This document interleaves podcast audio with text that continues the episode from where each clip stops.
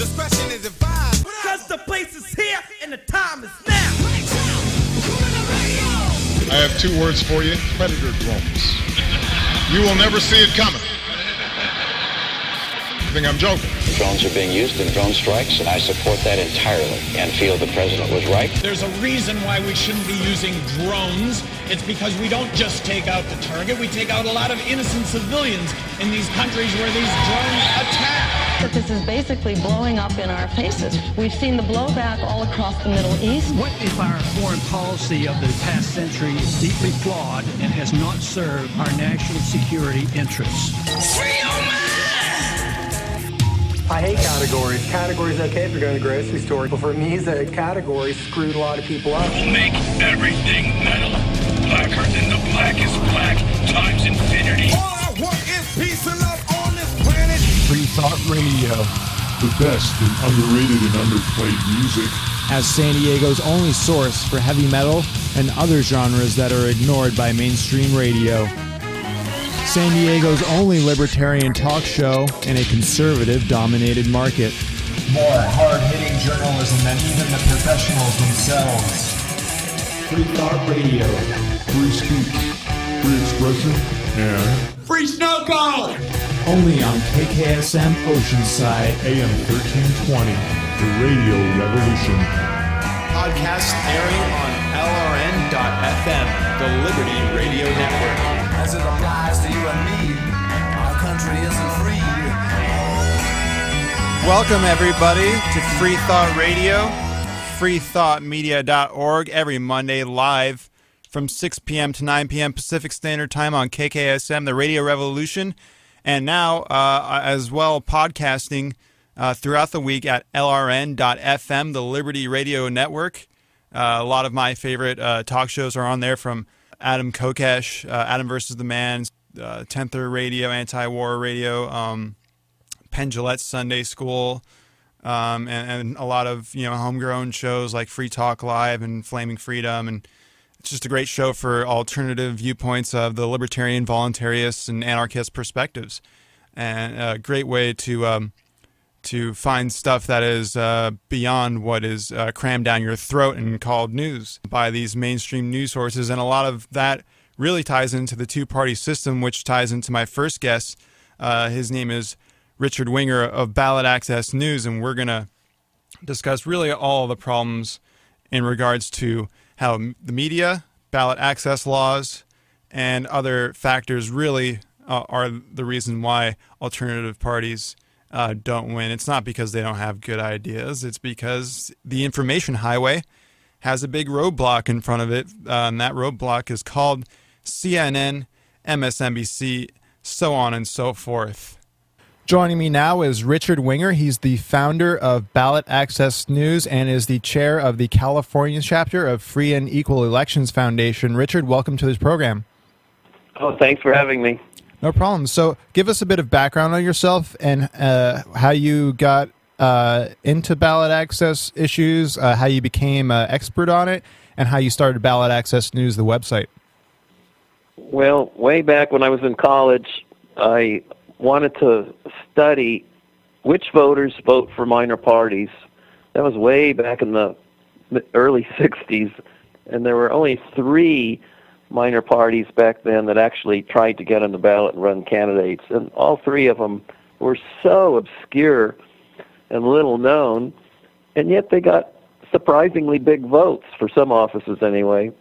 So I wanted to study who's voting for these parties, but I was frustrated because in my own state of California, there were no minor parties on the ballot, and I I didn't understand why because they were on the ballot in other states that's when I started looking at the ballot access laws, and it got so interesting that I never stopped being interested in it. And uh, what state uh, were you referring to earlier with the uh, minor parties that uh, actually did get a considerable amount of votes, and which parties were that were those parties? Well, uh, the three parties that actually ran candidates back then were the Prohibition Party, the Socialist Labor Party and the Socialist Workers Party. Now, the Prohibition Party had been strong way back around 1900, you know, they wanted to ban alcohol. Mm-hmm. And but the Socialist Labor Party had never been strong. It was the original party of socialism in this country, went all the way back to 1877. And then the Socialist Workers Party, they were Trotskyists and they were on the subversive list. So these were all very small parties, and, and most people had never even heard of them. And yet, in California, when the Prohibition Party had last got on the ballot in 1962, they got several hundred thousand votes.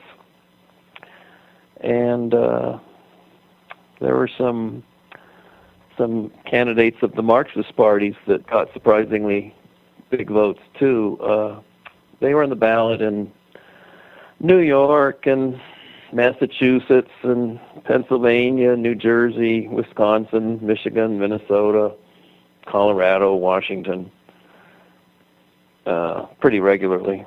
Mm-hmm. Uh, so, talk a bit about um, how our founders, uh, the, the our, our founding fathers, warned us against political parties and the state of ballot freedom throughout the early history of the United States until the late 1800s. Yeah, that's a very good point. I'm glad you said that. The Madison, James Madison wrote Federalist Papers number 10, which is one of the most famous of the Federalist Papers. And he said factionalism is bad, but it would be even worse to, to outlaw factionalism than to just up with it. So he said the solution is make sure we have many factions. He said the worst possible deal would be to have just two factions. So, in a sense, he was saying, well, we're going to have to put up with political parties because you just can't outlaw them. That's not a free country. So, the best way to handle it is to make sure we have a multi party system, not a two party system. And it's so ironic that people quote Federalist Papers number 10 frequently, even Supreme Court justices, and they don't know what he said. they say, oh, he's against factionalism, therefore we have to keep third parties off the ballot. That's actually what Ren, Chief Justice Rehnquist wrote in a, in a decision in the 1990s. Wow. I mean, he didn't even read it. It's so maddening. We had complete freedom for the people to start new parties in the 18th century and the 19th century. We had an unrestricted ballot access because the government didn't print the ballots back then. The parties printed the ballots and distributed them, and any voter could pick up any ballot he or she wanted, or the voter could make his own, or I could say his or her, but it was mostly men that could vote back then. Mm-hmm.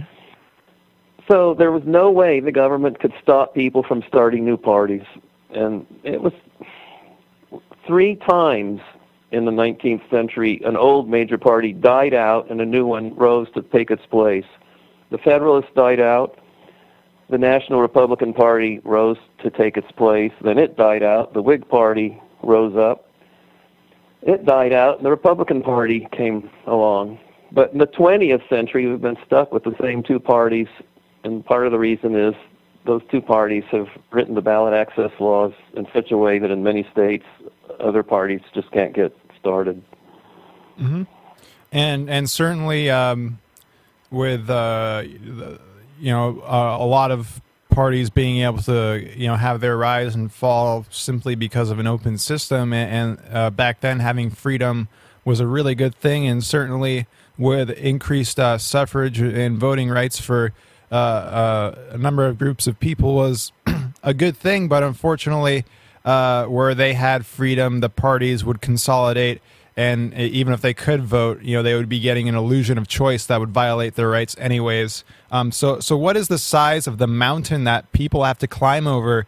Uh, the, that the mountain being the two-party system, given the major parties are funded by spe- special interests and are so very loyal to the Federal Reserve, and and is uh, and is uh, and uh, how do people, you know, climb over that mountain of, of, money power? And is right now a better time and a better environment to do so?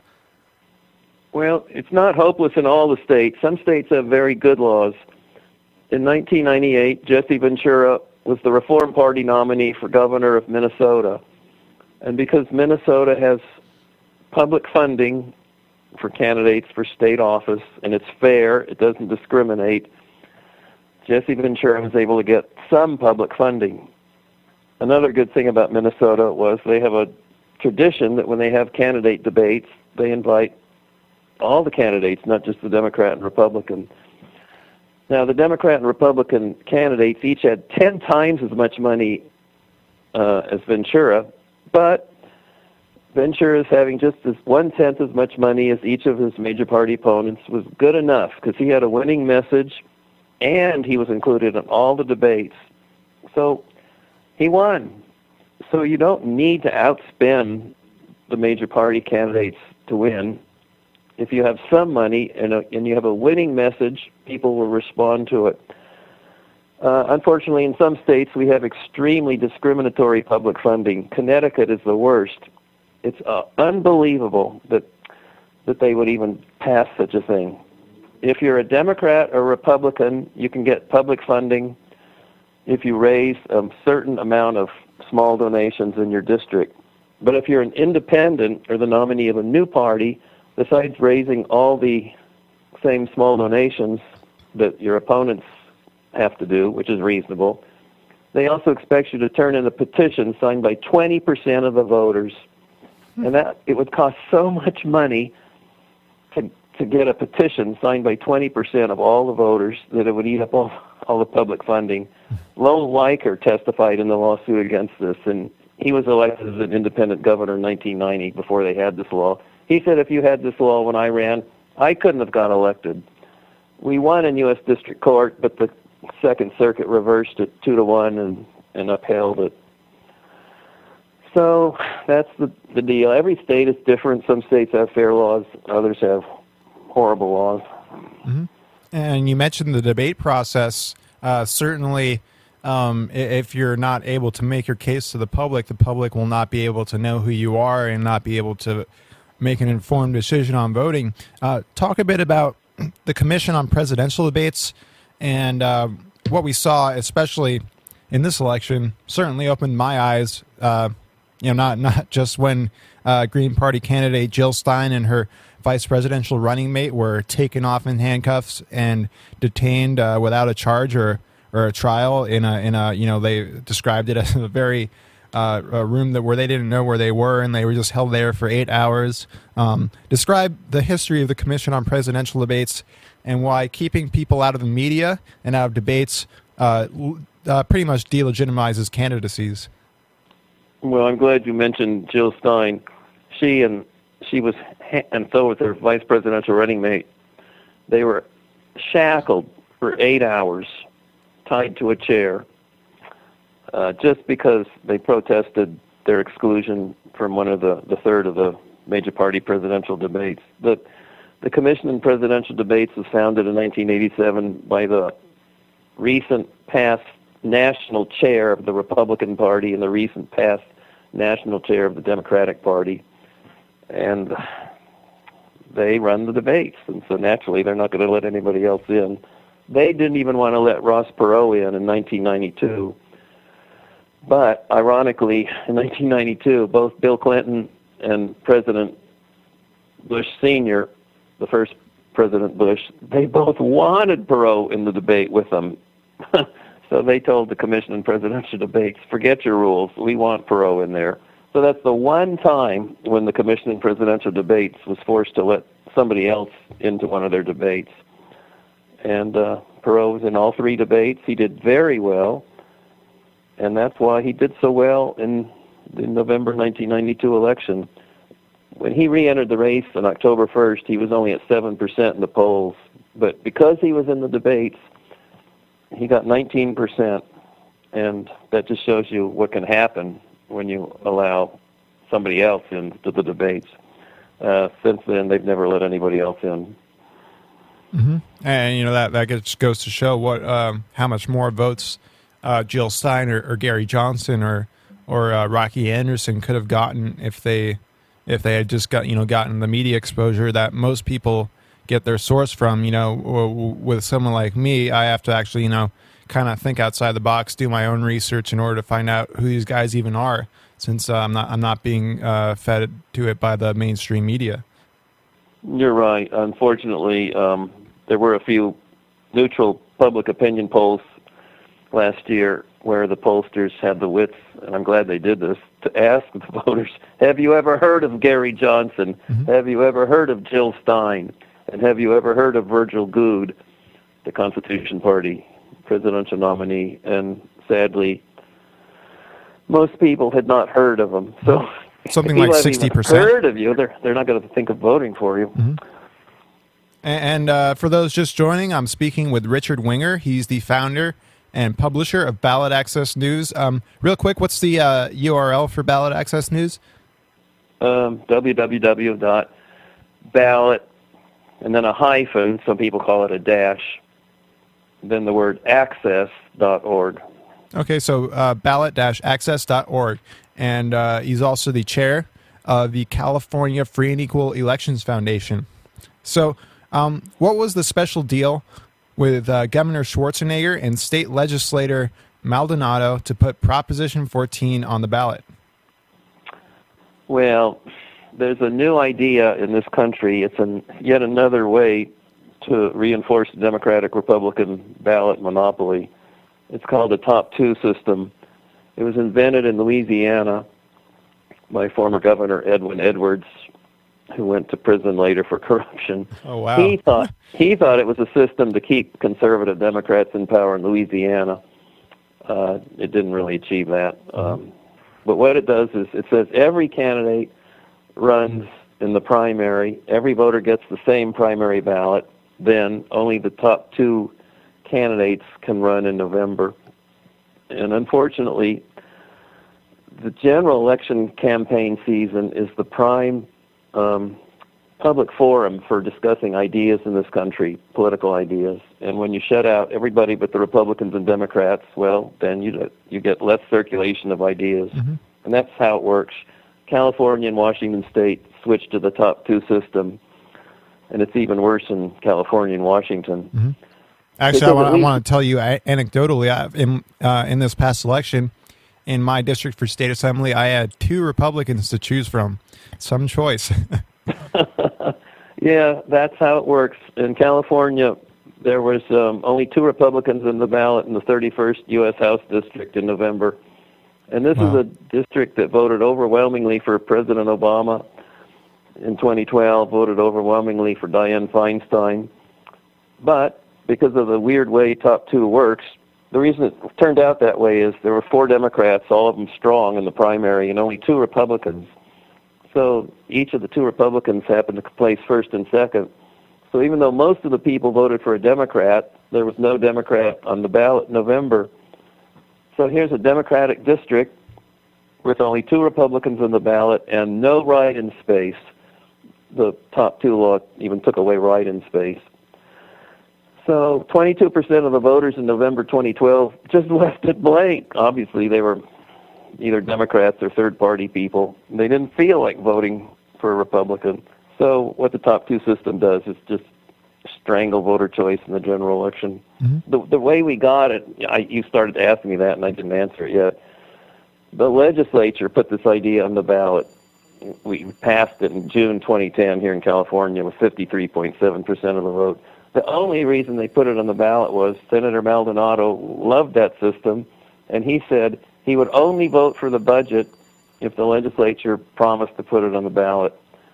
So in the middle of the night, they finally broke down and said, okay, they wrote this thing, introduced it at 3 a.m. It was all passed by 6 a.m. with no public input, no chance for anybody to even read the bill, much less have a public hearing. And that's how we got it. Wow. And not only was it, you know, shadily put on the ballot, but I, I was, you know, I was, a, a you know, politically aware and active, um, as a, especially as a libertarian and an, an independent-minded person. Um, just hearing the yes on on 14 ads on the airwaves, um, certainly they had a, a big uh, sum of funding to be able to put those on the airways, whereas no on 14 did not. Um, uh, given that uh, special interests uh, uh, uh, are more attracted to top two. Um, who was it funded by, and what was you know the distracting messaging that they used? Oh, they tried to. First of all, they try to trick people by calling it an open primary. That's misleading because open primary for over 100 years has been defined as a system where each party has its own primary ballot and its own nominees. But on primary day, any voter is free to choose any party's primary ballot that the voter feels like. And that's that's almost half the states have open primaries and they work okay.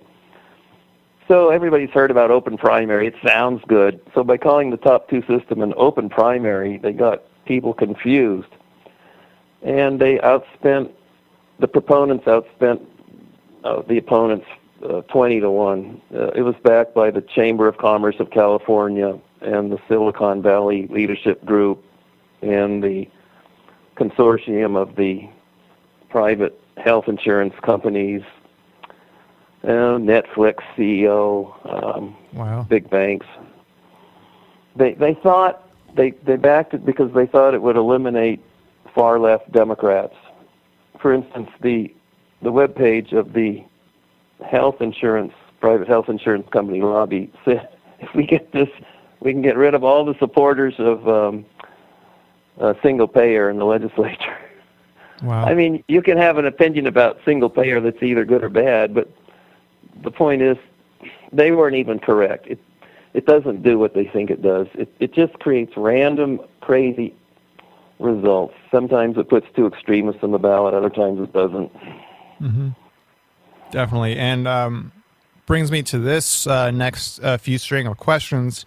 Uh, what tips do you have to local libertarian, green, and other independent and third party candidates who intend to run for a state or federal office to overcome top two? Like, what? How do? How can they properly strategize to at least try and beat the system? Uh, who should they reach? Which, uh, you know, targeting certain groups of voters? Uh, a- a- any other kind of uh, facts or tidbits?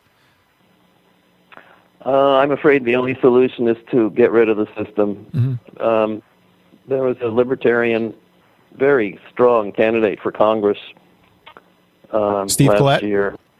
Huh? Steve Collette. Yes, Steve Collette. Thanks. Couldn't think of his name. Yes, he spent a lot of money. Uh, he raised over a hundred thousand dollars, but you know he was running in a race um, with two incumbent congressmen, and they each spent oh I forget how many millions. Yeah. so I what I wish people would do is if you live in California and you don't like the top two system, please communicate with your state legislator and ask that they repeal it. They could put a repeal on the ballot. And for people who live in Southern California, especially Pasadena area, there's something else you could do that's pretty easy and might actually be fun if you have the time. We have a court hearing against one particular aspect of the top two in the Ninth Circuit on Wednesday, February 13th in the morning. Uh, the the Ninth Circuit meets in in a beautiful courthouse in western Pasadena. It's in a park. It's gorgeous. It's at 125 South Grand. The, the parking's not hard, and the hearing will probably start around 10:30 a.m. Uh, and we're hoping that uh, we can take a chink out of it. And will this be posted on Ballot Access News or the California Free and Equal uh, Elections Facebook? Um, it is on Ballot Access News. I just blogged about the hearing this morning. It's right at the top. Awesome. Uh, so, uh, talk a bit about um, your uh, lawsuit against Prop 14, uh, Proposition 14. I, I interviewed Christina Tobin not too long ago, and she told me that they they actually slapped you with a fine for supposed damages of to the tune of a of a cool million dollars. Um, what what details can you divulge, and, and can you uh, explain uh, just the kind of uh, uh, if it what kind of circus this whole, it really has been to get our rights back? Well, um, six voters and candidates filed a lawsuit against two particular problems with Prop 14, the top two system, and I was one of them. And we complained about two particular problems with it. The original Prop 14 was goofy on write-ins in the general election. It left write-in space on the ballot, but it said write-ins could never be counted. Well, that's nuts. You do not leave write-in space on the ballot as an invitation to voters to cast a write-in vote, and then say, "Oh, by the way, we are never going to count it," even if the vote counting equipment suggested that write-in candidate might have won. you can't count the votes. It's just ludicrous. And the other thing we complained about was that um, if you were a member of a qualified party, you could have your party label on the ballot. But if you were an independent candidate, you couldn't have the word independent on the ballot. And if you were a member of an unqualified party, you couldn't put your party on the ballot. So here, this is a perfectly respectable lawsuit on two strong points. And Judge Curtis Karnow said that our lawsuit injured the public interest, and therefore we have to pay the attorney's fees for the proponents of Prop 14 who intervened in the case and claimed they spent a lot of money on attorneys, a quarter million dollars. Now we're Wow. supposed to pay their legal bill. Wow. So we're appealing that, of course. hmm Definitely, and uh, it's just it's just so um, so maddening to hear stuff like that. Um, is there anything uh, activists like myself can do to hit the streets? Uh, any, kind of signature gathering we could do uh, against Top Two? What ways can uh, besides um, calling our state legislatures can can we uh, get this word out about the Top Two system? Well, the the most useful thing is to communicate with your state legislator. Just say, I really didn't like getting my November 2012 ballot and seeing only two choices on the ballot for all the congressional and state legislative races, plus no write-in space. By the way, I, I should I should say, after we filed our lawsuit, the legislature passed a bill this, last year taking away write-in space. So they they solved this problem of leaving write-in space in the ballot and and having a law saying you couldn't count them, by making it worse, they just took away write-in space. Wow. It's unbelievable what the legislature is doing. This year, there's a bill, AB 141, by Assemblyman Jeff Gorell of Ventura County, to say that there should be more one candidate elections on the ballot in November. Uh, the law now says if you come in first or second, you get to go in the November election, whether you're write-in in the primary or not. Well, this bill would say, sorry, if you're a write-in, even though you come in second in the primary, we're not going to print your name on the November ballot unless you get about 4,000 write-ins. Wow. So if we had had that bill in effect in 2012, there would have been eight congressional and legislative races with only one person on the ballot and no write-in space. So they keep making it worse. It's unbelievable. I wish people would especially call Assemblyman Jeff Gorell and saying, why are you trying to increase the number of one candidate elections? Oh, that's But just anyway- that's completely absurd. But I just think that people should, in general, ask their legislator to please introduce a bill to get rid of the top two system. Definitely. And um, I want to go back to, to tips for candidates, especially since you're uh, chair of California Free and Equal Elections, and Free and Equal was very good at putting on debates with the uh, alternative party candidates, um, especially this year with uh, you know Larry King and RT airing and Al Jazeera airing it throughout the world. Um, what ways can candidates get into the debates here locally? Uh, and if you have any stories of debate exclusions or, or complete lack of debates locally, or lack of um, publicized debates like one, ones in high schools or or any kind of ones, because the only debate we had down here in San Diego um, was at a Libertarian Party meeting, and uh, you know it was all the people running against Duncan Hunter Jr. And Duncan Hunter Jr. didn't show up, so but it was only for Libertarians, so it wasn't as publicized. How can local candidates, whether from city council to state legislature, get into debates or create debate the debates if they're not uh, for for more than just you know their own party constituents uh, for the public to view? Well, Christina Tobin is very good at setting up debates. Um, she also set up the debate in 2010 for all the ballot listed candidates for governor of California, and um, three of them showed up, and and that was the only gubernatorial debate we had all year in California, except that finally Jerry Brown and Meg Whitman debated each other once. Uh, I'm not as good as Christine about setting up debates, but I I think that um, the idea you just mentioned that the Libertarian Party of San Diego um, set up a debate for one congressional race is a great one. And uh, also to the extent that your listeners are members of nonpartisan civic groups like the League of Women Voters or Common Cause or or various local um, service clubs that are the, listeners should try to persuade these organizations to sponsor inclusive debates. Mm-hmm. There was an interesting debate last year for Congress in the Waxman, I'm sorry, the the Berman Sherman congressional race in the Central Valley, I mean the San Fernando Valley. It was sponsored by the uh, Northridge State University Associated Students. But we had the same old problem there.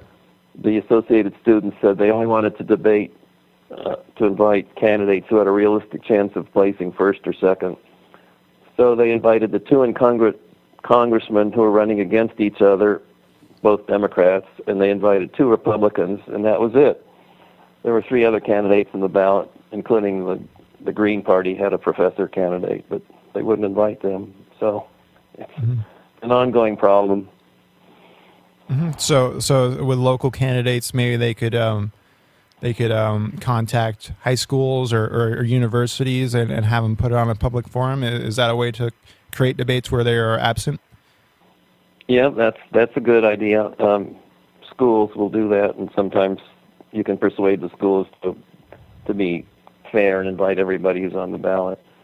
Definitely. And the Lions Club, Rotary, Chamber of Commerce, all kinds of groups are in a position to sponsor debates. Sometimes they they don't think about it. So if if one of their members says, "Hey, why don't we sponsor a debate?" Well, that'll make it happen. Definitely. For those just joining, I'm speaking with Rich, Richard Winger. He is the founder and publisher of Ballot Access News. Go to ballot-access.org. Um, so, in Arizona, there was a top two um, uh, ballot initiative, and it, it actually failed. Uh, what was the difference between the No on 14 campaign and the No on Arizona's top two measure that that what made it successful to allow it to fail? Well, that's a very good question. As you said, the voters of Arizona voted on a top two system in November 2012, and it lost by more than two to one. Um, one reason is Arizona seems to have a good civic culture of of debates on issues, and they have a lot of good forums about that initiative, and that got the word out. And also, the funding on both sides for advertising was approximately equal. And Christina Tobin, who founded Free and Equal, also toured around Arizona, and she spoke public meetings we um, back in 2010 in California, we didn't we didn't do that, and I'm sorry we didn't. It's a huge state, of course, California, and I don't know if it mm-hmm. would have made the difference, but but it might have. You know, on election day, the voters in California in 2010, June 2010, who voted on the top two idea, the election day voters actually voted it down. But, but the reason it passed is it had overwhelming support from the early voters, the absentee voters who vote early. We we did have a, a little radio campaign against top two, but it didn't get going until about two weeks before the election. And unfortunately, a lot of the voters had already voted by then. So let's let's talk a bit about um, other ways that third parties get hampered. And one way that I saw this election that really creeped me out was uh, intimidation tactics um, by the Republican Party. Uh, for example, um, there were stories in Pennsylvania where they tried uh, GOP was actively engaged in lawsuits to pull Gary Johnson off the ballot. Uh, they uh, had some people. Th- these were the stories that someone uh, from the GOP, who former FBI, showed up at some people's houses with an FBI badge and tried to get them to people who collected signatures for the Libertarian Party, trying to trying to intimidate them to say that they falsified signatures so they could testify in the lawsuit. And then uh, in, in, in many other states, and especially Michigan, the sec- Republican Secretary of State just didn't even put them on the ballot, but they gave them, you know, the consolation prize of uh, official write-in status, where they got the most write-in, write-in votes of any uh, presidential ticket in history. Um, what what are some ways that the two parties kind of just do really kind of Watergate style stuff to keep um, uh, alternative candidates off the ballot. 2012 was very sad because the Republican Party had not done that sort of thing before. The Democrats have a long history of trying to keep certain independent and minor party presidential candidates off the ballot. The Democrats first tried that in 1936 against a third party candidate who was in Congress, William Lemke. And they tried in 1948 to keep Henry Wallace a former vice president of the United States who was a third party candidate for president off the ballot. They tried to keep John Anderson off the ballot in 1980. Uh, they really tried to keep Ralph Nader off the ballot in 2004. But the Republicans had not done that before. So it's really sad that that the good quote good major party lost its goodness in 2008 the Republican Party of Pennsylvania challenged the Libertarians. Bob Barr was the candidate that year. It didn't work. We won in court. And then in 2012, they did it in a big way. They challenged the Libertarian petition in Pennsylvania, and they challenged Gary's ballot petition in Iowa. That didn't work either. We beat them in court. Um, in Ohio, they filed a complaint that Gary Johnson should not be on the ballot because he had run in a few presidential primaries in other states. that didn't work. But it did work. That dirty trick worked in Michigan, where, as you said, where they said that Gary Johnson couldn't be on the ballot in November because he had run in the Michigan Republican presidential primary. We went to court and we said this can't be the right interpretation of the law because Michigan let John Anderson be on the November ballot in 1980, and he had run in the Republican presidential primary in Michigan that year. And we should have won that case, but we just got low quality judges. Mm-hmm. So, like you said, Gary Johnson had to be a write-in, and he got 7,700, which was pretty good for a write-in presidential candidate. It, as you said, it was the most write-ins ever tallied in a Michigan general election. Definitely. And um, as a as a final word, what other ballot access news from from 2012 uh, would you like to share um, with our listeners, and, and, what is in store for 2013 and 2014? Uh, wh- whether um, whether uh, any new top two initiatives are coming up, or or any other ways that third parties can be limited, or even even liberated. What uh, what what does uh, what what do you and ballot access and, and free and equal have planned for 2014 and, and beyond? Well, the best way we can improve things is by persuading state legislatures to pass bills that improve the ballot access laws. And I'm happy to say we have 10 states now where bills have been introduced to improve the ballot access laws. And in one state, it's already passed one house of the legislature and in two states it's passed the committee. So I'm I'm happy about that. We're going to get some more good ballot access bills introduced in the next few days. Cool. So, um, uh, what, what about uh, uh, for free and equal elections? Well, they're going to put up um, news about all these bills on the free and equal webpage very soon. Awesome. Well, uh, Richard Winger, thank you very much for stopping by the show. Richard Winger is the publisher and founder of Ballot Access News. I encourage everyone who cares about having a real choice in the election to head over to ballot-access.org and stay updated because if you don't know what's going on, you're not going to see them take away your rights from underneath your feet. Richard, thanks again for stopping by the program. Thank you so much, Alex. And that was my guest, Richard Winger of Ballot Access News. You could find the podcast if you missed any part of it at mediafire.com slash freethoughtradio. Also on iTunes if you look for Free Thought and, and look for Free Thought AAC on the iTunes store. Or simply tune in to www.lrn.fm, the Liberty Radio Network, uh, during the weekly podcast loop on their uh, shows, which is Monday through Friday at 12 to 3 p.m. Eastern Time Saturday 1 to 4 p.m. Eastern Time, and Sunday 9 a.m. to 3 p.m. Eastern Time.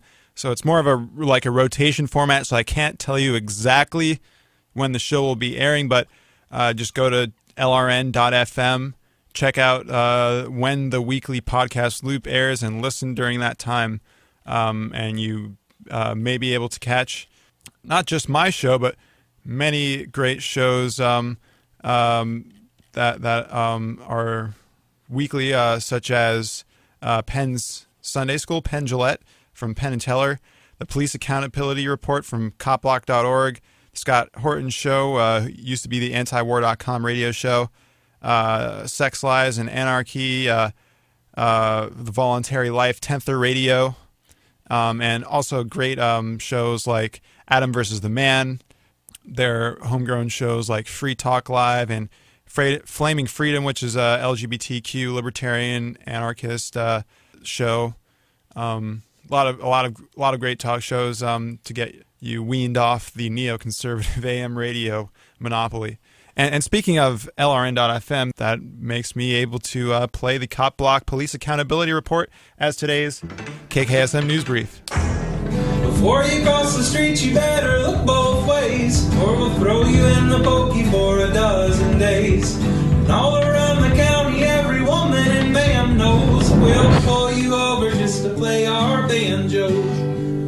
The Police Accountability Report, brought to you by CopBlock.org. CopBlock is a decentralized project supported by a diverse group of individuals united by their shared goals of police accountability, education of individual rights, and the dissemination of effective tactics to utilize while filming police. And that's the plan, Joe. Throw you in the can, Joe. From Keene in the Shire, the Liberty Media capital of the world, this is Daryl W. Perry, host of the Police Accountability Report, brought to you by CopBlock.org. This week, a couple of stories that should cause anyone critically thinking to see that those wearing badges aren't always operating with the best of intentions. A former Des Moines, Iowa police officer has been given probation for using excessive force on a man during a 2008 traffic stop. The Des Moines Register reports John Maylander was sentenced earlier this month to four months of home confinement and three years of probation. He had previously pled guilty to obstruction of justice. Maylander was one of two officers accused of excessive force during a 2008 traffic stop. Merced Daltovich was given a five year sentence in December that will run concurrently with a federal 20 month sentence. Both Maylander and Daltovich were accused of beating Octavius Bonds with their batons. Bonds and Aaron Evans, the driver of the car, sued the city, which paid $500,000 to settle the case. In other news, a former police officer and auxiliary deputy in Portsmouth, Virginia, was sentenced this week to two years in prison on charges of taking indecent liberties with a child. The charges against George Billy Vick were filed in 2011 and were connected to offenses that happened between 1991 and 1996, according to court records. Vick, a cousin of Portsmouth Sheriff Bill Watson, was in charge of training inmates in construction trades before he was charged. Watson was subpoenaed to testify at the sentencing in Chesapeake Circuit Court and did so, saying Vick spent about three years teaching inmates how to install drywall and insulation and pour concrete. Vick spent 19 years as a police officer before working as an auxiliary deputy. Judge John W. Brown sentenced Vick to five years in prison on each of the three charges of indecent liberty. The judge suspended four years and four months on each, leaving two years of active time.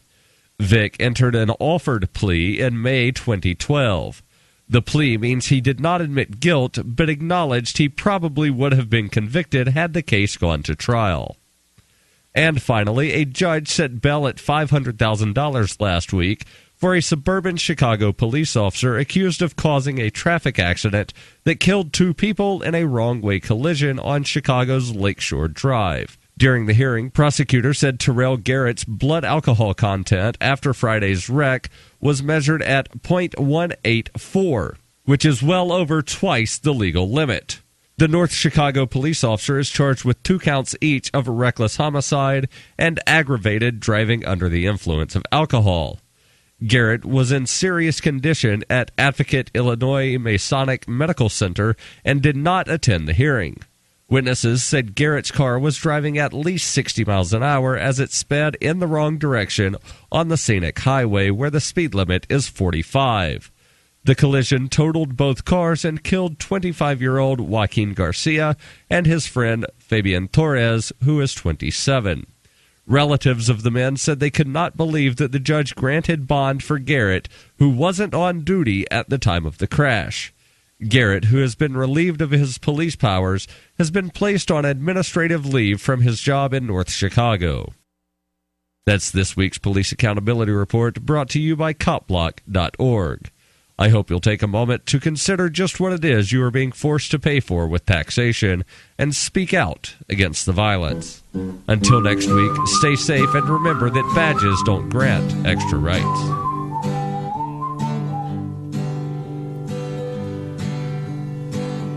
And as far as traffic goes in North County, San Diego, there is uh, 35 miles per hour slowdown at the 15 northbound north on Carroll Canyon Road. And the weather outside in San Marcos, where KKSM wonderfully broadcasts out of, is 61 degrees Fahrenheit. Uh, broadcasting live from KKSM. My name is Alex Fiddle, host of Free Thought Radio. That was your news. Up next, going in the uh, direction of ballot access and ballot freedom. Uh, first up is Freedom of Choice by Devo. Speaks for itself. And then afterwards, Static Age by the Misfits, because I think that ties into the fact that the TV media has a lot to do why Gary Johnson and Jill Stein and uh, Ron Paul's candidacies were all delegitimized, and just in fact, you know, they didn't even get it, like people don't know them just because they're not on TV, the main source of information for most of the mainstream uh, American public. So this is Freedom of Choice by Devo, and then after that, Static Age by the Misfits, KKSM, the Radio Revolution, and LRN.FM, the Liberty Radio Network. Be right back.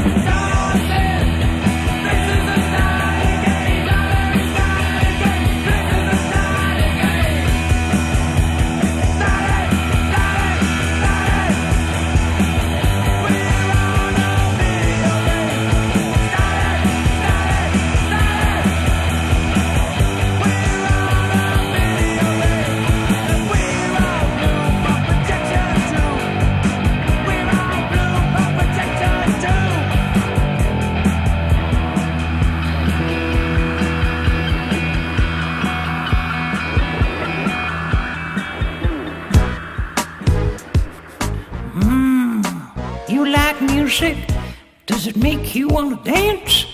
Maybe you could do a little dance for me. KKSM AM 1320 Oceanside, the radio revolution. Are you tired of governments murdering people around the world?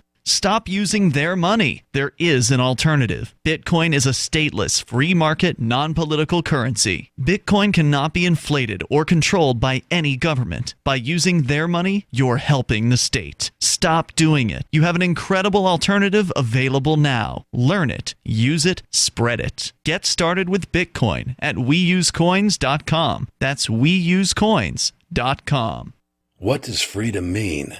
Tune in to LRN.FM to find out. LRN.FM is the Liberty Radio Network, a collection of live talk radio and podcasts, all coming from a principled pro liberty perspective. LRN.FM show hosts aren't left, right, or conspiracy kooks. You can tune in 24 7 to LRN.FM via your phone, computer, satellite, and more. Listen free anytime at LRN.FM. That's LRN.FM.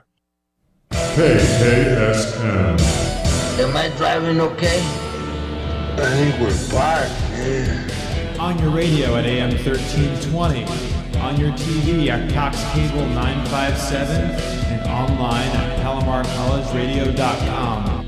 KKSM, the radio revolution. Welcome back to Free Thought Radio, freethoughtmedia.org, um, and it is 650. Time for the KKSM News Brief.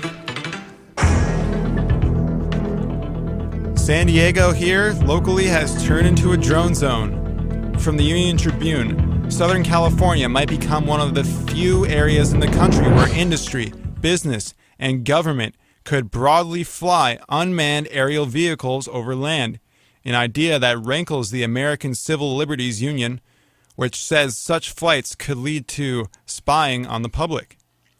A coalition by, uh, led by the San Diego Military Advisory Council and the San Diego Regional Economic Development Corporation is asking the Federal Aviation Administration to declare a large area of Southern California as a test range for pilotless aircraft. The FAA p- plans to create six test zones in the U.S. in an effort to integrate drones into domestic airspace. There is currently no oversight into how drones are used for judicial purposes, whether for, whether for surveillance or to deliver the death penalty to citizens without charge or trial. However, we should have been paying attention to the human rights atrocities in other countries before we are surprised that it has come home and our nationalist sentiments only care about when it affects us and not others. In national news, Bitcoin soars. Bitcoin, a decentralized alternative digital cryptocurrency which is not tied to any banks and thus free from the stains of blood from wars for oil, uh, comprises a $1 billion marketplace and its value today has exceeded over $100 per Bitcoin. It has become a new safe haven for bank depositors who don't want to see their accounts wiped out because elite bankers engage in currency debasement for the profits of those bank owners, but at the loss of the currency's value and thus a loss of the well being of the people. Cyprus has even gotten the world's first Bitcoin ATM in wake of their fiscal, really, disaster that they almost had, or really masked. In other news, the LAPD is continuing their abuses. Damage control of the killing of Christopher Dorner was not the only attempt by the LAPD to silence whistleblowers of their notorious disregard for the laws that they are supposed to enforce. Police Chief Charlie Beck was gung ho on cleaning up the place. However, a mother and a nurse was body slammed to the pavement during a routine traffic stop, and another woman pulled over for a cell phone use was beaten and bloodied by cops, who celebrated that beating with a fist bump. Beck's attempt to quell the public were very superficials, as more abuses such as those continue to this day. A New York judge declares following the law is not suspicious. Have you ever stopped at a stop sign? So why are you being so lawful? Do you have something to hide? This creepy overzealousness, of course, you know, I'm just mimicking their uh, rationale for pulling people over for following the law. You know, the creepy overzealousness of the police state just got shut down by a New York judge, Kathleen Rogers. Just as it is not an admission of guilt to not consent to searches, this is a powerful blow for the ability of police officers to act like the Hessian mercenaries of the British Empire in the American colonies, and which included them boarding themselves in other people's houses, uh, which led to the Third Amendment, meaning that soldiers may not cordon themselves off in civilians' homes. In other news, an audit shows that federal stimulus money was going to existing programs. Of course, corporate and government cronies fattened. A women's college rejects a transgendered student. A transgender high school student had her uh, that that is you know um, her actual um, you know physical gender, not her prefer or not her uh, pro- gender pronoun. Um, uh, her application to a prestigious all women's college denied because she is tagged as legally male on government documents, prompting a vocal online and social media campaign on her behalf. Calliope Wong, a Connecticut senior who was born a male but has identified fe- as female since adolescence. Actually, never mind, I, I mixed that up. Sorry. Um, that her was uh, uh, Calliope's uh, gendered pronoun, uh, born a male. Um, uh, says Smith College in Northampton, Massachusetts, twice opted not to read her application and returned it in the mail. The weather outside in San Marcos, where KKSM broadcasts out of, is 61 degrees, and there are no traffic problems uh, uh, except for 5 northbound at East Street and Bonita Road, but I don't think that's anywhere near North County, San Diego. Uh, broadcasting live from KKSM. This has been your news break. We'll have more headlines throughout the show. Be sure to tune in. In the next hour, I have a special on the Drone Diego protests that are happening this weekend to protest drones all over the country, not just for their domestic use, but for their international use and how they kill civilians uh, with our tax dollars uh, and against our consent. Uh, I, I really, really don't want to buy into the nationalist, nativist arguments that we should only care about drones when it affects American citizens. Um, we should care about when it kills innocent Pakistanis, Yemenis, Somalians, uh, wherever it is now in the world uh, in our name. But first up is Sam with the Showing Scalp Flat Top by Frank Zappa. And we'll be back with more Free Thought Radio on KKSM, the Radio Revolution, and LRN.FM. particular about the point it made. Why, when I was knee high to a grasshopper, this black juice came out on a hard shell chin, and they called that tobacco juice. I used to fiddle with my back feet music for a black onyx. My tar room absorbed every echo. The music was thud like.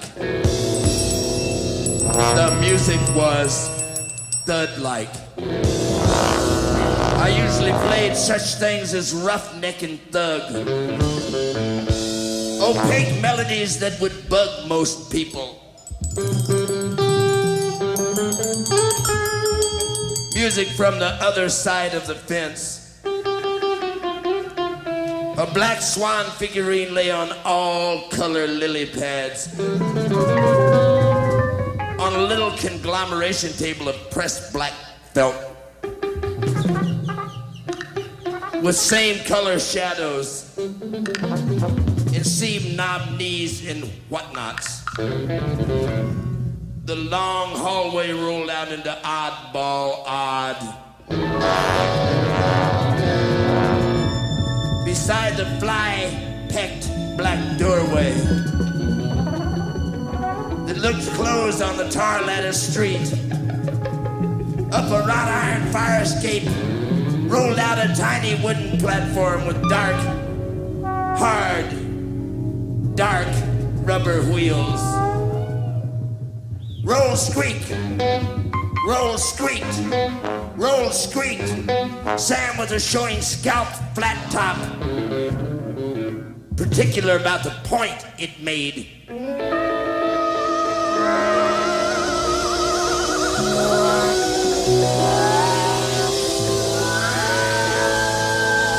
Sam was a basket case. A hard, dark ivory clip held sailable pencils. I wish I had a pair of bongos. Bongo theory. Bongo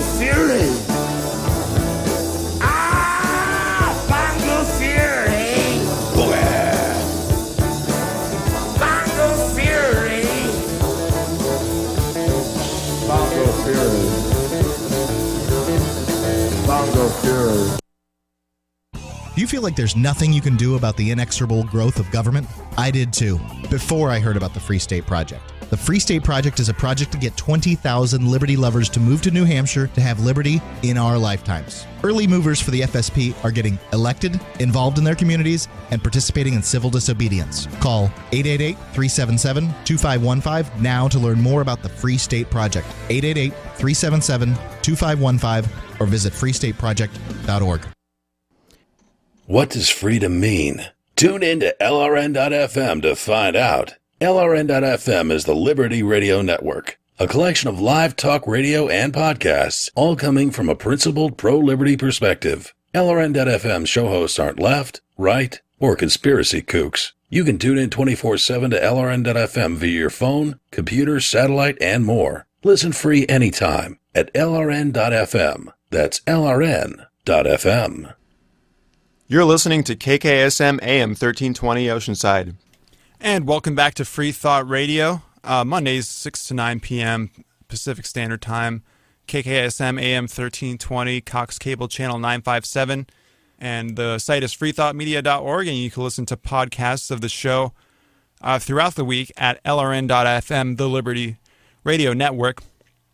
Now, coming up this week is the San Diego, uh, part of the National Anti Drone Days of Action. Let me uh, tell you a bit about the um, the schedule for the anti drone protest before I get to my guests. And please use the hashtag Drone Diego. Uh, this Thursday, April 4th, from 3 to 6 p.m., the San Diego Veterans for Peace are having a demonstration at General Atomics. Uh, and General Atomics does produce the Predator drones. Uh, it is at General Atomics Way and Scripps Poway Parkway. Um, please, uh, it is, uh, if you go on the uh, I 15, go east on Scripps Poway Parkway until you hit the intersections of General Atomics Way. Um, there is parking. And again, it, this is all nonviolent. It is, we are there to lend our voices, not our bodies. Um, and, or, you know, simply signs. Please feel free to be as artful as possible. Go to Michael's and pick up um, big poster board and and and uh, feel free to express yourself through art. Uh, 7 to 8 p.m., the Overpass Light Brigade will be at Clairemont Drive uh, on the bridge over the I 5.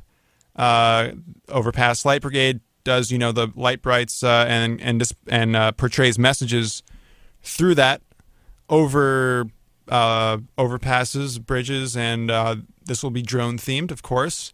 That is 7 to 8 p.m. So April 4th, Thursday, that was uh, uh, it's at General Atomics uh, in Scripps Poway Parkway and General Atomics Way, and then later in the night, Overpass Light Brigade at Clairemont Drive. April 5th, Friday is 10 a.m. Rally at the General Atomics headquarters at 3500 General Atomics Court in La Jolla, and it's coordinated by Code Pink Women for Peace. Uh, and um, 4 to 6 p.m. demonstration and bannering at Northrop Grumman. Grumman who is another drone manufacturer, at 9326 Spectrum Center Boulevard and Ruffin Road, San Diego. And they are asking you to wear black, and it's coordinated by Code Pink, Women for Peace. Again on April 5th, Friday, 6:30 to 9:30 p.m. Uh, it is an, an, assembly with dinner, socializing, and more. Location in Southeast La Jolla. For more info, email Martha Sullivan and this is all from the website www.sdcpj.org, the S San Diego Center for Peace and Justice. And again, uh, 78 p.m. is Overpass Light Brigade in the same Clairemont Drive Bridge. April 6th, Saturday, 1 to 3 p.m. Join them at the Midway Aircraft Carrier Museum. Uh, Harbor Drive, south of Broadway, downtown San Diego, for a demonstration. Please wear black. Uh, coordinated by Women Occupy. And uh, 6 p.m. dinner and 7 to 9 p.m. forum with Medea Benjamin of Code Pink, Pedro Rios from AFSC San Diego, and many others at Church of the Brethren, 3850 Westgate Place, San Diego. And again, uh, 7.15 to 8.15 p.m. Overpass Light Brigade at Forum site um, at that church place. April 7th on Sunday is 10 a.m. to 3 p.m. General Assembly, Assembly and workshops is at the Centro Cultural de la Raza at 2004 Park Boulevard, San Diego. Um, again, for all the complete schedule of the National Anti Drone Days of Action, Drone Diego, in San Diego, California, April 4th through 7th, 2013. Visit www.sdcpj.org. And my guest uh, for right now, um, I have two guests coming up. First up is Dave Patterson from San Diego Veterans for Peace, and then after that, Gabe Conaway from Canvass for a Cause, a sponsoring organization of the Drone Diego uh, events. Um, they Veterans for Peace themselves do one at the General Atomic site on Scripps Valley Parkway once a week on the, on every Thursday, uh, three to five. And I went to one where um, I actually went to a few of them. This hasn't happened in the ones I went after, but the first two I ever went to, I had my picture taken by someone from General Atomics. And if any of you remember, you know, what it's like to live in like Nazi Germany or Soviet Union or other kind of statist fascist, you know, top down societies, secret police take pictures of you. Well, how is this any different from such Orwellian societies where we got our pictures taken of by the people that produce these killer drones? It's it's very very sad. Um, so let me get to that interview that we recorded live at one of those things right after the guy took a picture of us. I made a note to start recording our interview after that happened. Joining me now is Dave Patterson. We're here live on Scripps Valley Parkway and General Atomics Way at the weekly protest of General Atomics, who manufacture the Predator drones. Of course, Dave is the uh, is part of Veterans for Peace of San Diego, which puts on this protest. Dave, thank you very much for joining the sh- program here live at the uh, anti-drone protest. Okay, thank you very much. I'm very uh, happy to be here.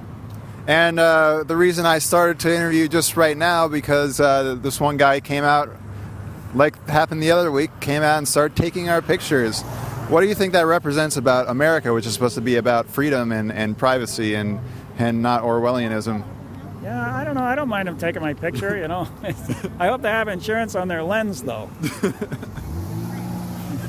So, so tell us about how these protests uh, started, um, why you wanted to do them, and um, and what the spirit of it is.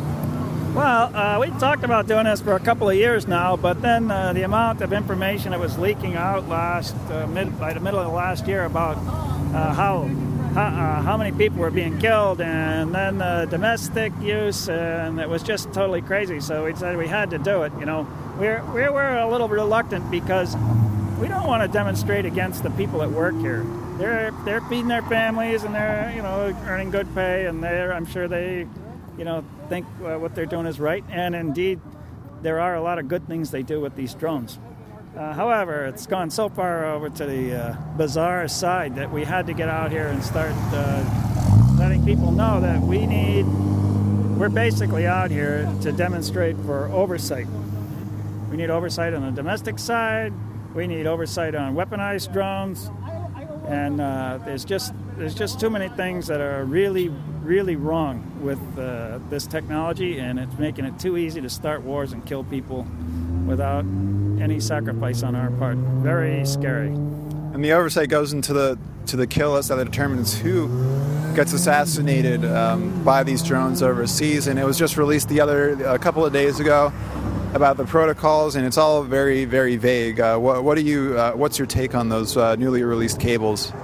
Well, I saw the white paper um, about you know how they justify just killing people or killing Americans, I guess, with these with this technology, and it's all very. Uh, I mean, honestly, I think a 16-year-old uh, could have written a better paper. It's just too crazy the way they wrote that. It just doesn't make any sense. I mean, it would get ripped apart in any court of law, which is why they keep it secret, because it's all BS. And Veterans for Peace is a, is a group of veterans that stand against the use of war as a national policy.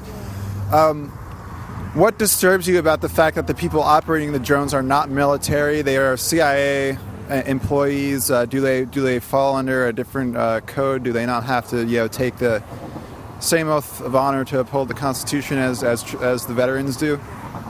Yeah, well, that's true. They don't have to. Of course, the ones we know about are operated by uh, Air Force people in uh, Nevada or someplace else.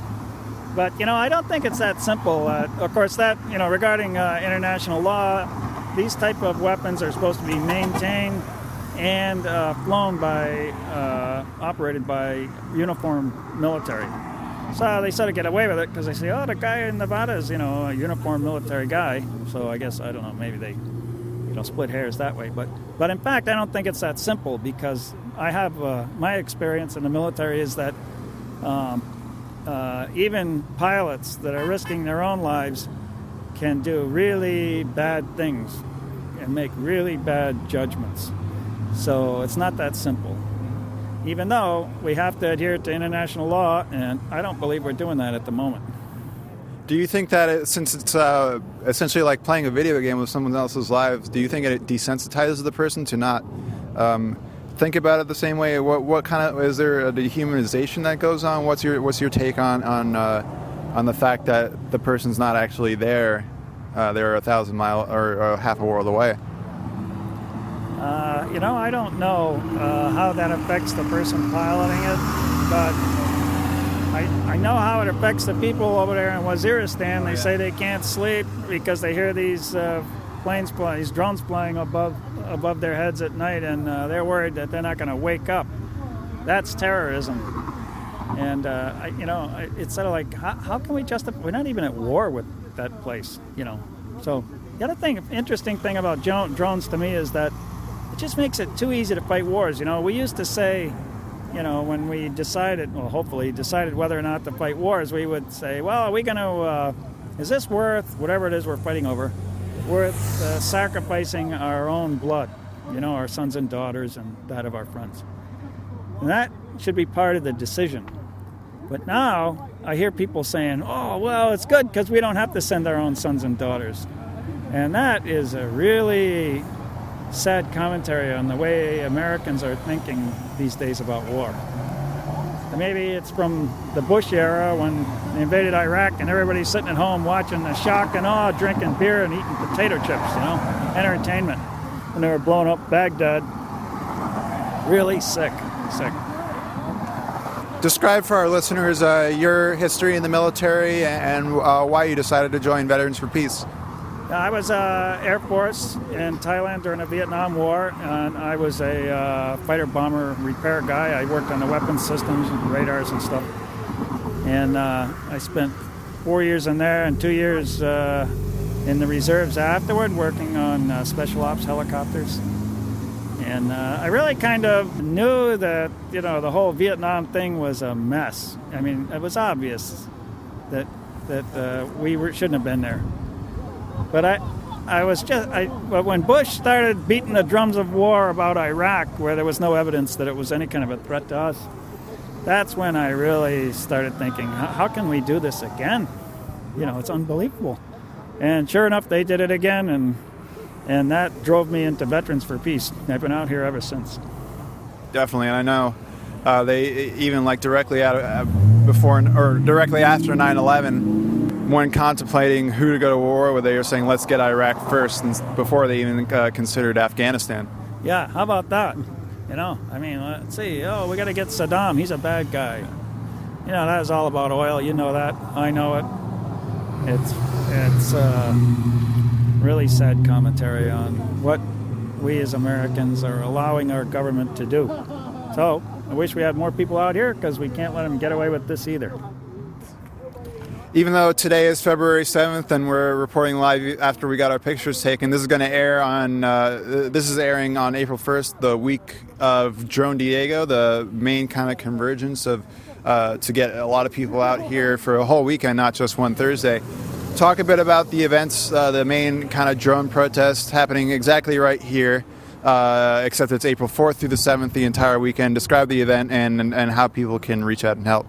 Well, uh, that whole month now, uh, there are uh, there's a consortium of a lot of groups across the nation and internationally as well uh, that are planning on events uh, during the month of April.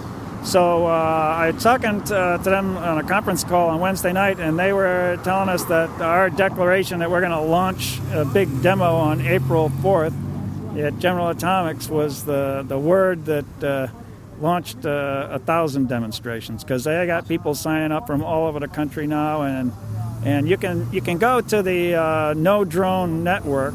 It's a, a blog site, uh, just one word, No Drone Network, and then there's another one, No Drones, spelled K N O W, which uh, they have a lot of uh, materials for people to get into, and you can get links to the other one. And there's a lot of things going on. So April 4th, uh, Thursday, we're going to kick off with a demo here and uh, we're hoping to get a lot of people from around the country to come here. And then uh, Friday night will be, or Friday, we're hoping to demonstrate uh, maybe at Northrop Grumman in town. And then uh, Saturday, we likely will be at the Embarcadero, and we're asking people from LA and above to come down on a peace train and join us. And then we'll have uh, uh, keynote speakers event which I think is going to be in uh, Hillcrest. And so then uh, Sunday we'll be doing something else. So it should be really good. And that's the kickoff for uh, what's going to be a very interesting month regarding drones. So this uh, No Drone Network, they're, they're kind of broken it down into manufacturing, uh, research, and the other one is uh, bases, drone bases. So wherever there's a drone operating base, uh, such as in uh, northern New York, they're going to go out there. And uh, down Nevada, I think there's actually one over here in Temecula. And then, uh, then we'll be going to a lot of different manufacturers of drones, of which there are many, and uh, sort of hanging out there doing demonstrations and trying to bring, you know, light to the fact that they're getting ready to. Uh, they're even talking about weaponizing uh, domestic uh, drones that the law enforcement wants. So get ready because it'll be Fahrenheit 451 with a robo dog chasing you down the street anytime soon. Definitely, it's definitely some scary stuff. Well, Dave Patterson from San Diego Veterans for Peace, thank you very much for joining the program. Thank you, sir. And that was Dave from San Diego Veterans for Peace talking about Drone Diego.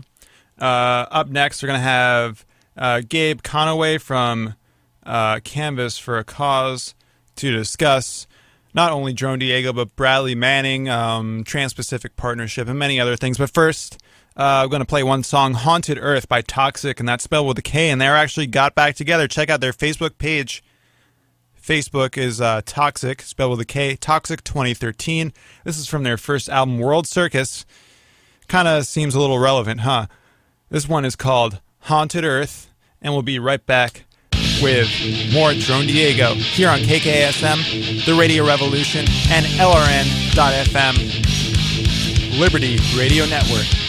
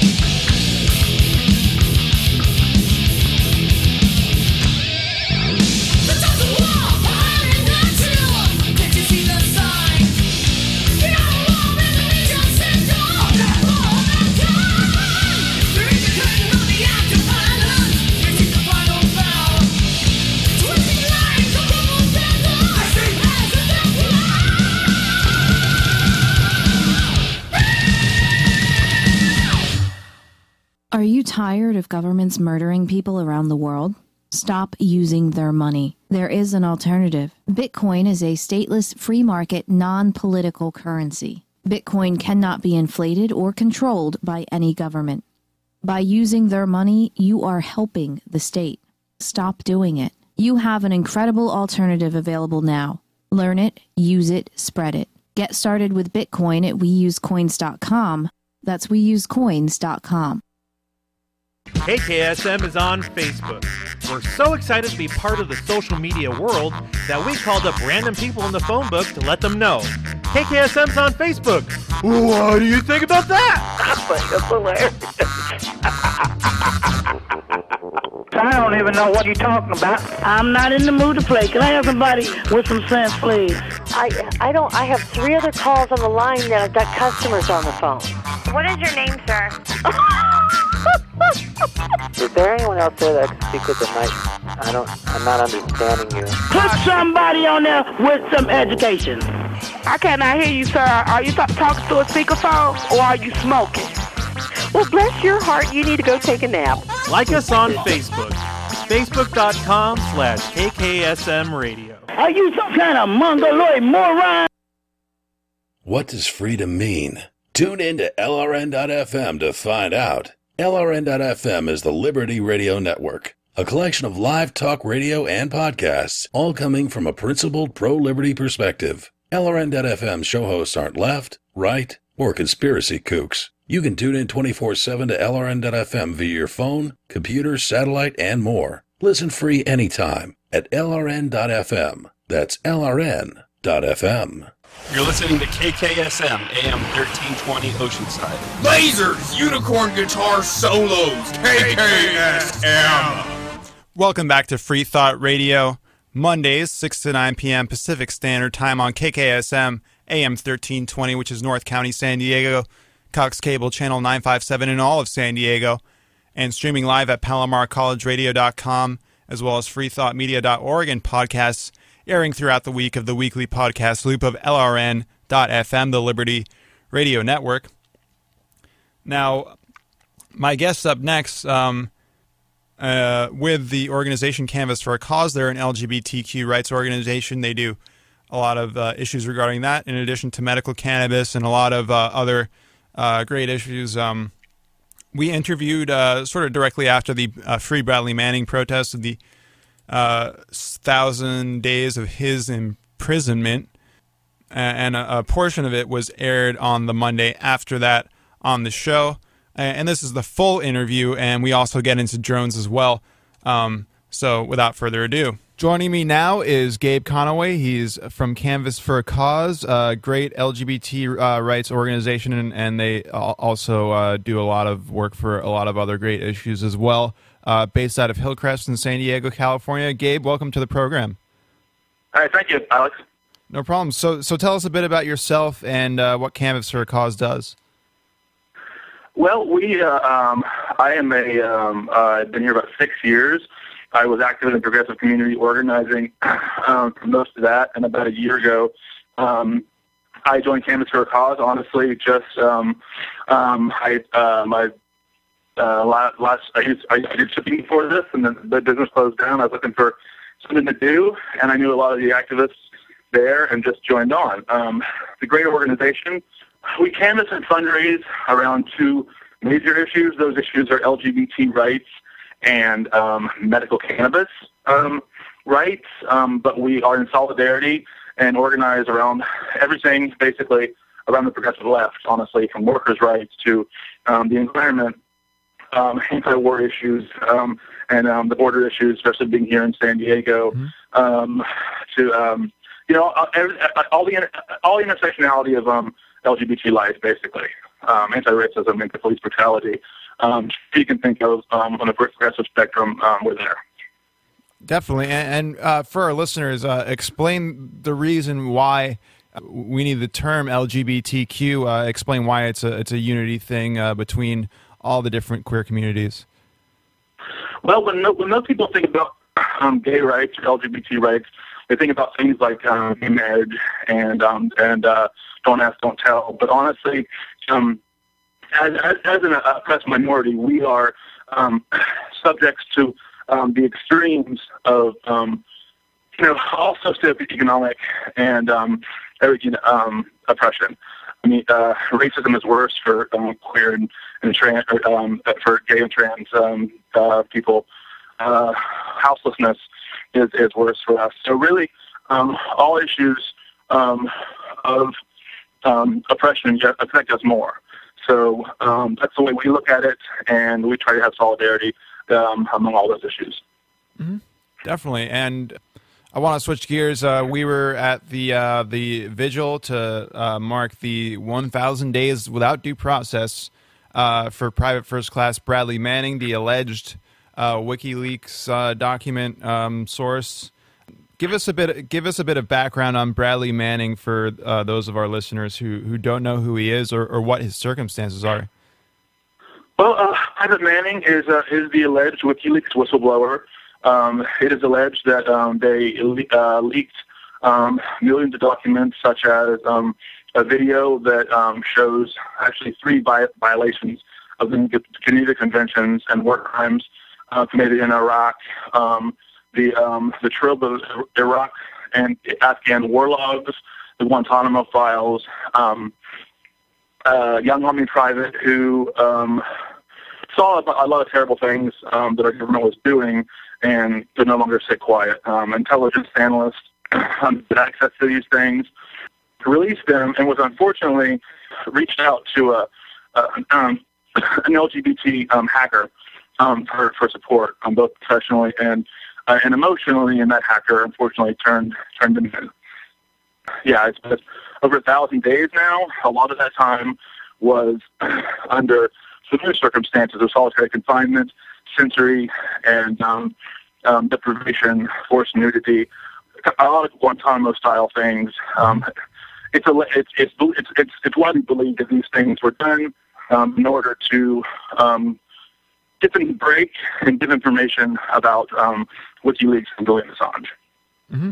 Definitely, and and also to you know intimidate other people from not doing the same. And and before we talk Oh, about absolutely. before we talk about the protests, which will be later, I, I definitely want to get through some kind of uh, uh, rudimentary things about this situation. So uh, first of all, I mean, I, I it is a part of military code to re- to report on war crimes, and it, it also goes into a soldier's duty to to uphold the Constitution from enemies, foreign and domestic, and, and that their oath is to the Constitution, the people, and their rights. Not a politician, not a political party, nor the dirt they leave across the world or the skeletons they accrue in their closets. Uh, is there any crime here for what he's alleged to be done, or have they, you know, they've just made an example out of of someone they really want to just shut up?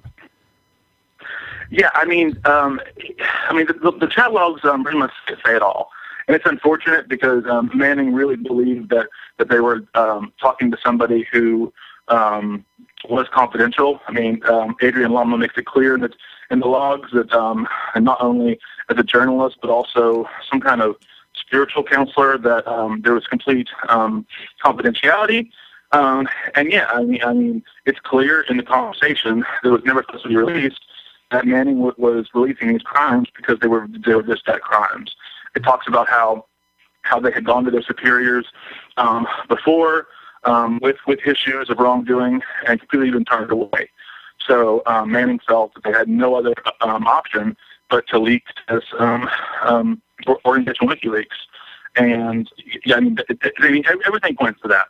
From you know, no acknowledgement. I mean, to this day, you know, if, if the military had said, you know, yeah, you're in trouble, but we're going to look into these allegations and, and, and these crimes, but this person is being persecuted, yet none of these crimes were revealed, are being um, are being acted upon. So it's obviously um, a, an attempt by the government to silence whistleblowers and basically legalize um, totalitarian wrongdoing across the planet. Mm-hmm.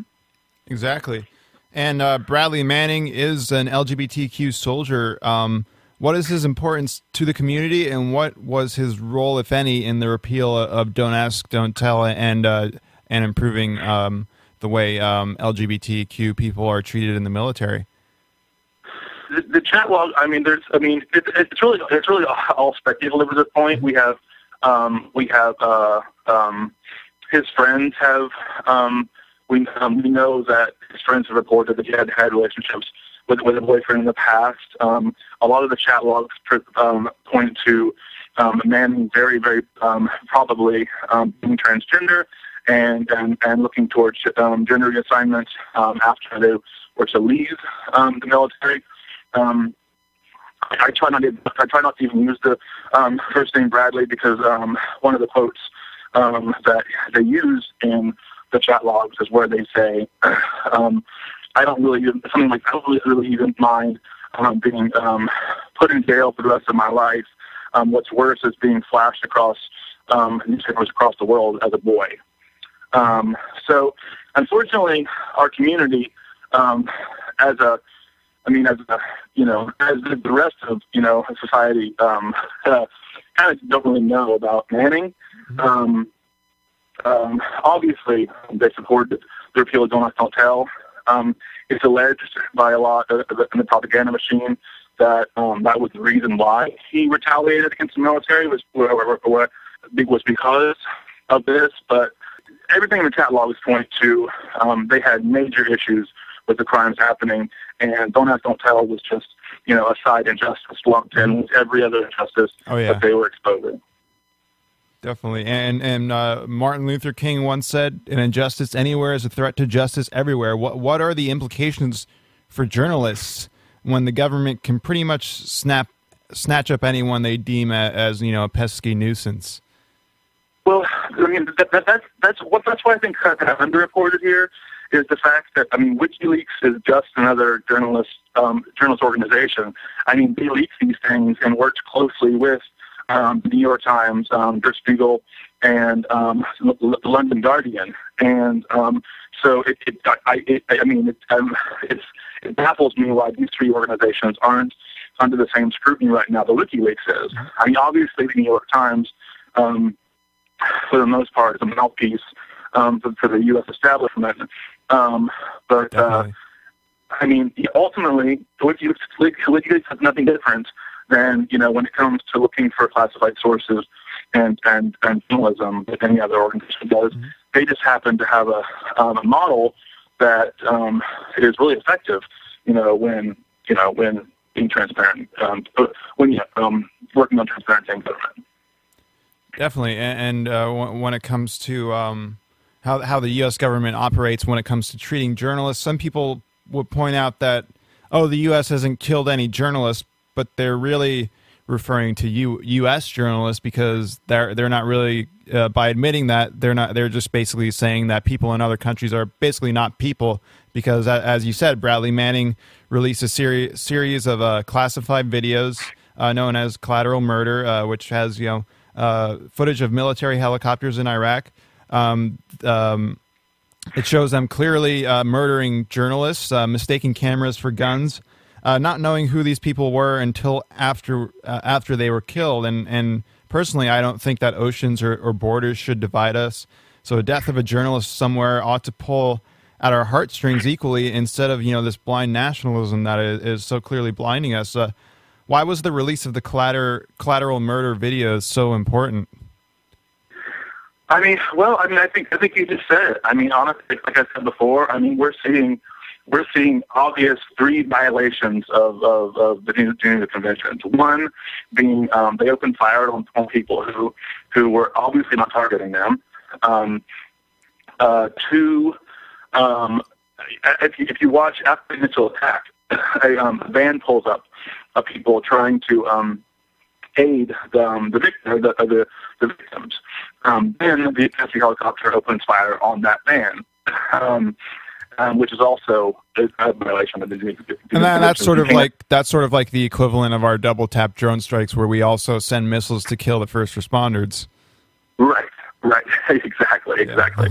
um, and and then thirdly, um, um, which it's it's just it's unbelievable to watch. I mean, you see a tank that you know that's nearby um, come and um, uh, run over um, one of the one of the bodies. You know, people on the ground say that person was still alive, um, but um, you know they even been not still alive. It's a violation of death strike bodies um, under the Geneva Convention as well.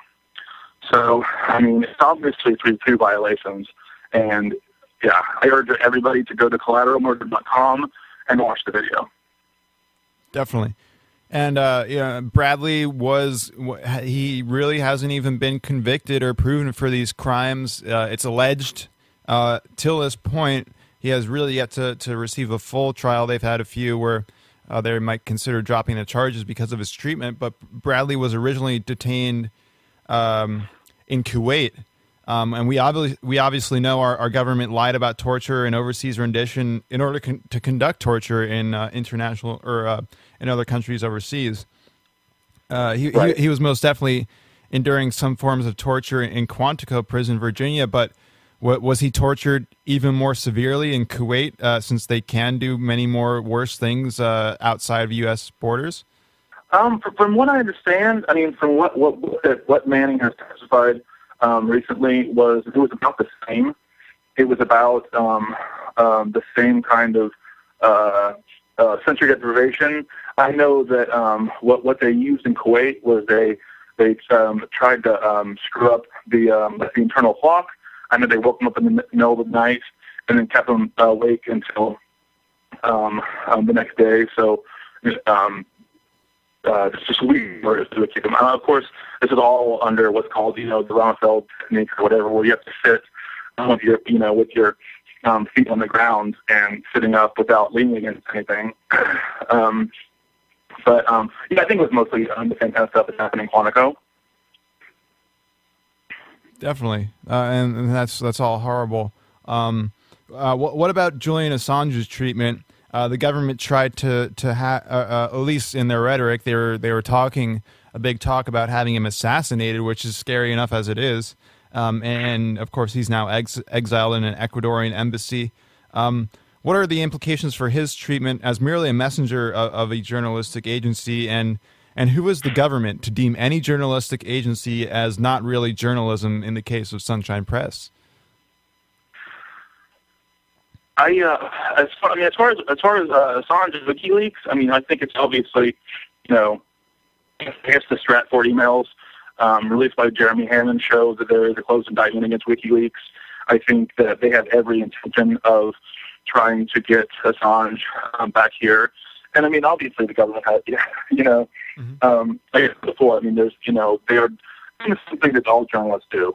Um, that that brings me around to the National Defense Authorization Act. Um, Chris Hedges uh, v. Obama is challenging the law on the grounds that it does in fact threaten journalists uh, who interview members of supposed terrorist groups and, and, and even beyond. Uh, this can affect WikiLeaks uh, or, or, journalists that support WikiLeaks, since the, you know the government has been using this new ubiquitous, ubiquitous term uh, of domestic terrorism, which can include WikiLeaks, uh, WikiLeaks supporters, Occupy, uh, libertarians, Greens, basically anyone who peacefully stands out against the status quo. Um, talk about the effect the NDAA has or will have on, on peaceful protests and journalism. Yeah, I, I think I think these are all. I mean, everything we're talking about here is is is all a a concentrated effort by the Obama administration, and this is a Democratic administration, uh, by the way. So, how you know your progressive uh, listeners out there mm-hmm. um, to silence people. I mean, when when they are the judge, jury, and executioner, you know, when they decide what is right or what is wrong. I mean, Obama's already said that Manning broke the law. In the court of public opinion, you know, Manning is already guilty um, um, to Obama. Um, NDAA mm-hmm. is just another thing where they can say, you know, I mean, um, guilty until proven innocent. Right. What Manning released, um, um, Robert Gates, defense secretary, said had had no effect on on on risking anybody. I mean, it, I mean, it, it didn't hurt anybody. It didn't aid Al Qaeda. But if the government says that it did, um, then it did. So I mean, it's it's it's it's insanity in, my opinion, um, and just authoritarian um, uh, government. Definitely, and and what do you uh, uh, what do you make of the FBI's uh, surveillance and uh, with the cables being released on how how they what they were trying to do to occupy, and that was even before this law passed. So, um, what do you think about what they were doing beforehand, and what do you think uh, could have happened if they had this law on their side at the time they were doing it? Well, um, I think Um, I think it'd been far more dangerous for Occupy, honestly. I mean, Occupy was um, uh, one of the um, uh, more recent modern movements that had had real traction, and, and you know that's when they crack down is when anything you know becomes a threat. Um, I I think that the police were able to, um, and I I mean I think we saw it here in San Diego. I mean a lot of people who were just um, starting to become active and, and start to take the streets were a little sure about their relationship with the police, with a lot of police support from people. Um, but I think at the end, people trying to realize that you know the police you know aren't there to protect and serve the citizens. They're there to enforce the rule of you know the ruling class and you know um, um, corporate law. People, you know, right, exactly. Um, and then, I mean, if you look at you know who the police protect, um, it's basically you know the corporate corporate corporations. Um, the honest. If you listen to the stuff he said recently, um, yeah, I mean the police are in lockstep with um, interests and the corporations. And and not Occupy, I think that you know the NDAA is um, might might have been put forward because of um, of Occupy, um, as well as um, the recent um, basically all whistleblowers who were in the Obama administration. Record, excuse on espionage um, So, so in addition to American citizens being able to be detained in, indefinitely, um, we can also be targeted targeted for actual assassination uh, with the advent of drones. And, and in the case of um, Anwar al-Awlaki and his 16-year-old son Abdul Rahman, um, both getting murdered. Um, uh, does this does this also have an implication for journalists? I know Chris Hedges mentioned in an interview that, in addition for for the you know possibility of being indefinitely detained for um, his interview with a member of Hamas, he said he could have pretty much also have been incinerated in the car that he was interviewing that member in. Uh, what's your take on that? Um, yeah, I mean, I think I think he's absolutely absolutely right. I mean, I think I think the definition of journalist um, is um, is being is being played with by um, the Obama administration. I mean, I think I think they're journalists. They agree, you know, with the party line and with um, with the lot, you know, military um, U.S. foreign policy. Um, they actually try to get um, a really um, well-rounded story of what's going on, then that's the last thing the criminal regimes when we have run our country right now. Um, so um, I think it's really um, um, burden for you know his safety personally. Definitely, and and I, I, I personally, I almost puked when I saw Congress give a standing ovation to Obama's claim to an end of a decade of war, while at the same time wearing green ribbons to symbolize the dead children of the Sandy Hook massacre. And not to take away from that tragedy, but what is the kind of the sick irony there when our government is fully responsible for the deaths of many Sandy Hook massacres worth of children overseas with our drone strikes? Oh, it's it's just gross, gross hypocrisy. I mean, so one of two things happening there. Either um, um, they're all disingenuous um, with the, the value of human life, or um, the just the extreme racism and xenophobia um, that we see with with nationalism that our you know Congress and uh, you know um, leadership portray in that um, American um, children matter, but children overseas, um, there, you know, there's, there's collateral damage, no big, no big deal. Exactly. Um, so, so I think it was one, you know, across across the room, um, it could have been either the thing, but yeah, it's absolutely disgusting. I mean, the culture of, of war and violence that they, you know, perpetuate um, to, to exploit that for political gain, um, everyone should see through, and it's just unacceptable. Mm-hmm. Mm-hmm.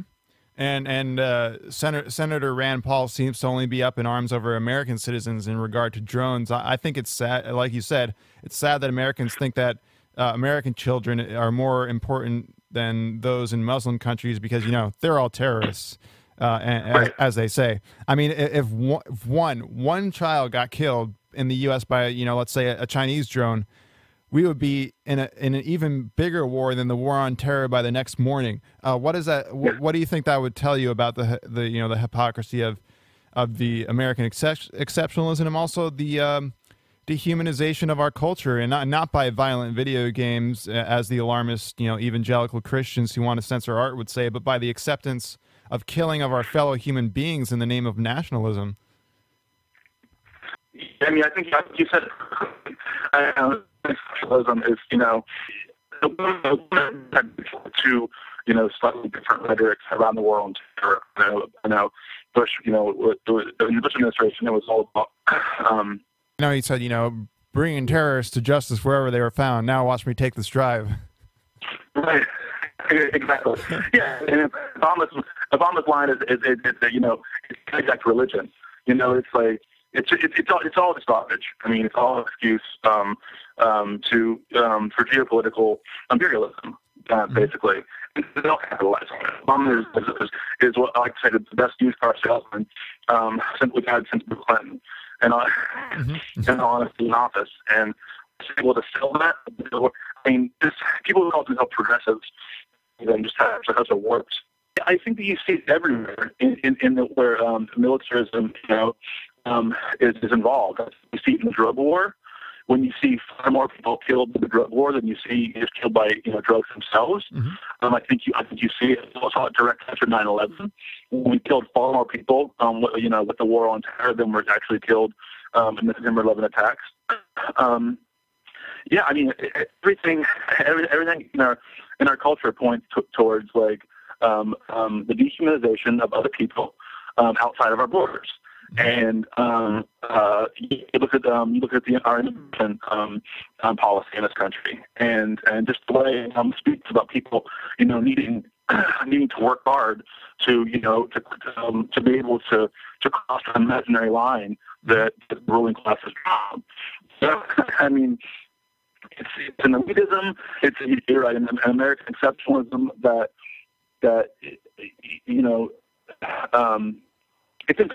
And, I mean, and it, it just totally narrows, you know, narrows the mind of anybody who you know really looks up to these so-called leaders. Definitely, and, and uh, talk talk a bit about the National Anti-Drone Days of Action, April fourth through seventh, and, and uh, namely, I, I'm confused about where the, the protest is heading on five through seventh. Uh, I know the fourth is at the usual usual location of the Vets for Peace weekly one at the Scripps Poway and General Atomics Way, and, and as well as how people across the country and the world can can join uh, join us in solidarity if they can't come to San Diego. Well, um, absolutely. We um, we initially um, um, joined the call from Benjamin Code Pink when she was here in town um, on her book tour, um, um, an awesome book about drones. Um, and she just returned from Pakistan, um, um, joining some protests over there surrounding drones. And um, so we formed basically a, a host committee um, that would facilitate housing, um, transportation, um, different things for other organizations in the town um, to come and basically um, kind of do their own thing. Uh, we, we, uh, there was there's four days to have their um, usual Thursday drone event at uh, Militex um, um, in um, I believe it's Palais or Scripps Poway, Um, Parkway, and yeah. General Atomics Way. Basically, for anybody listening, uh, it's he- head on the I-15, whichever way, north or south. Uh, exit Scripps Poway Parkway, go east uh, until you see it. Yes, and then the possibility of um, uh, um, doing some overpass light brigade. If you're familiar with that, it's, it's basically um, the most um, um, tactical and strategic um, um, weapon that we as activists have these days.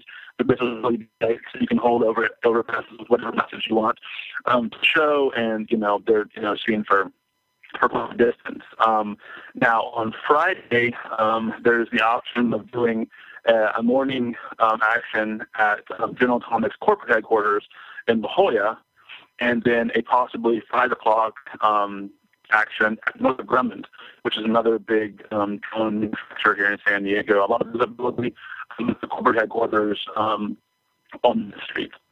Um, now Saturday, we'd like to have a big action downtown where people people can come in from out of town on the trolley. We can meet them and have a big action downtown, and then um, program Saturday night with Medea and whatever um, people you know names you know um, people who want to come in and speak um, can listen to. And then Sunday, hopefully, a wrap up kind of like where do we go from here?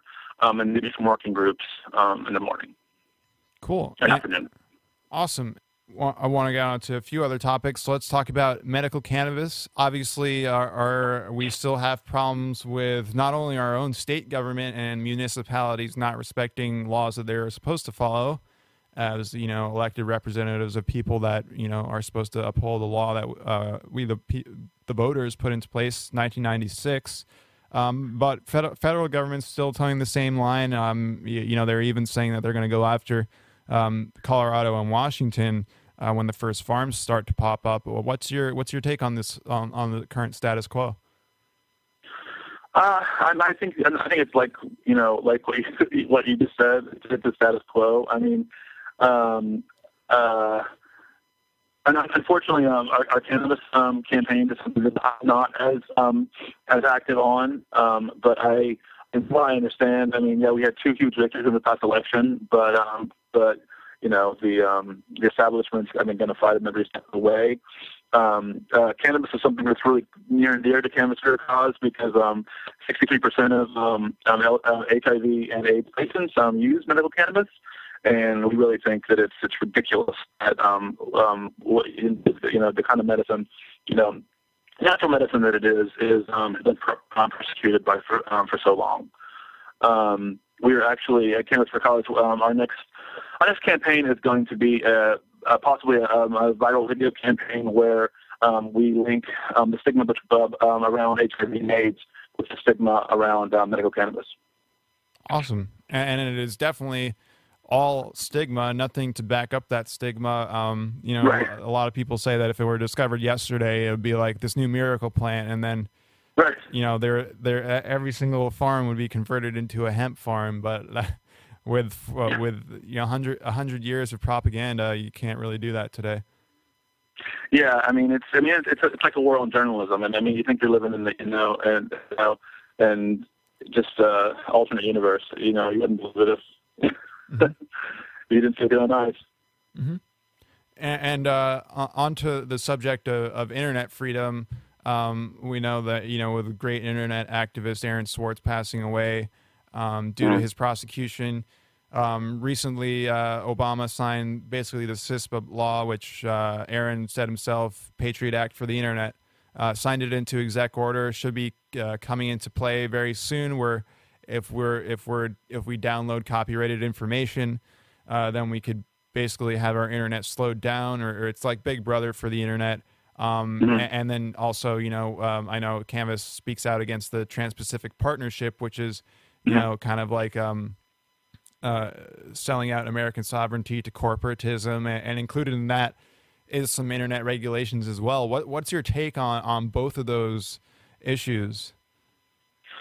Uh, well, I mean, I mean, as far as CISPA goes, I mean, I think that, uh, like I was saying before about effective movements and like effective tactics. I mean, you know, um, uh, that's when they crack down. Is when they were actually a threat to, you know, um, that's why Dr. King was targeted. That's why, you know, all of our effective leaders you know, targeted. Um, and you know, I think that the internet has been one of the most effective tools for communication.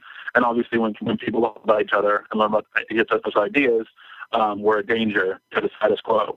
Um, and that's exactly why we're seeing, you know, CISPA.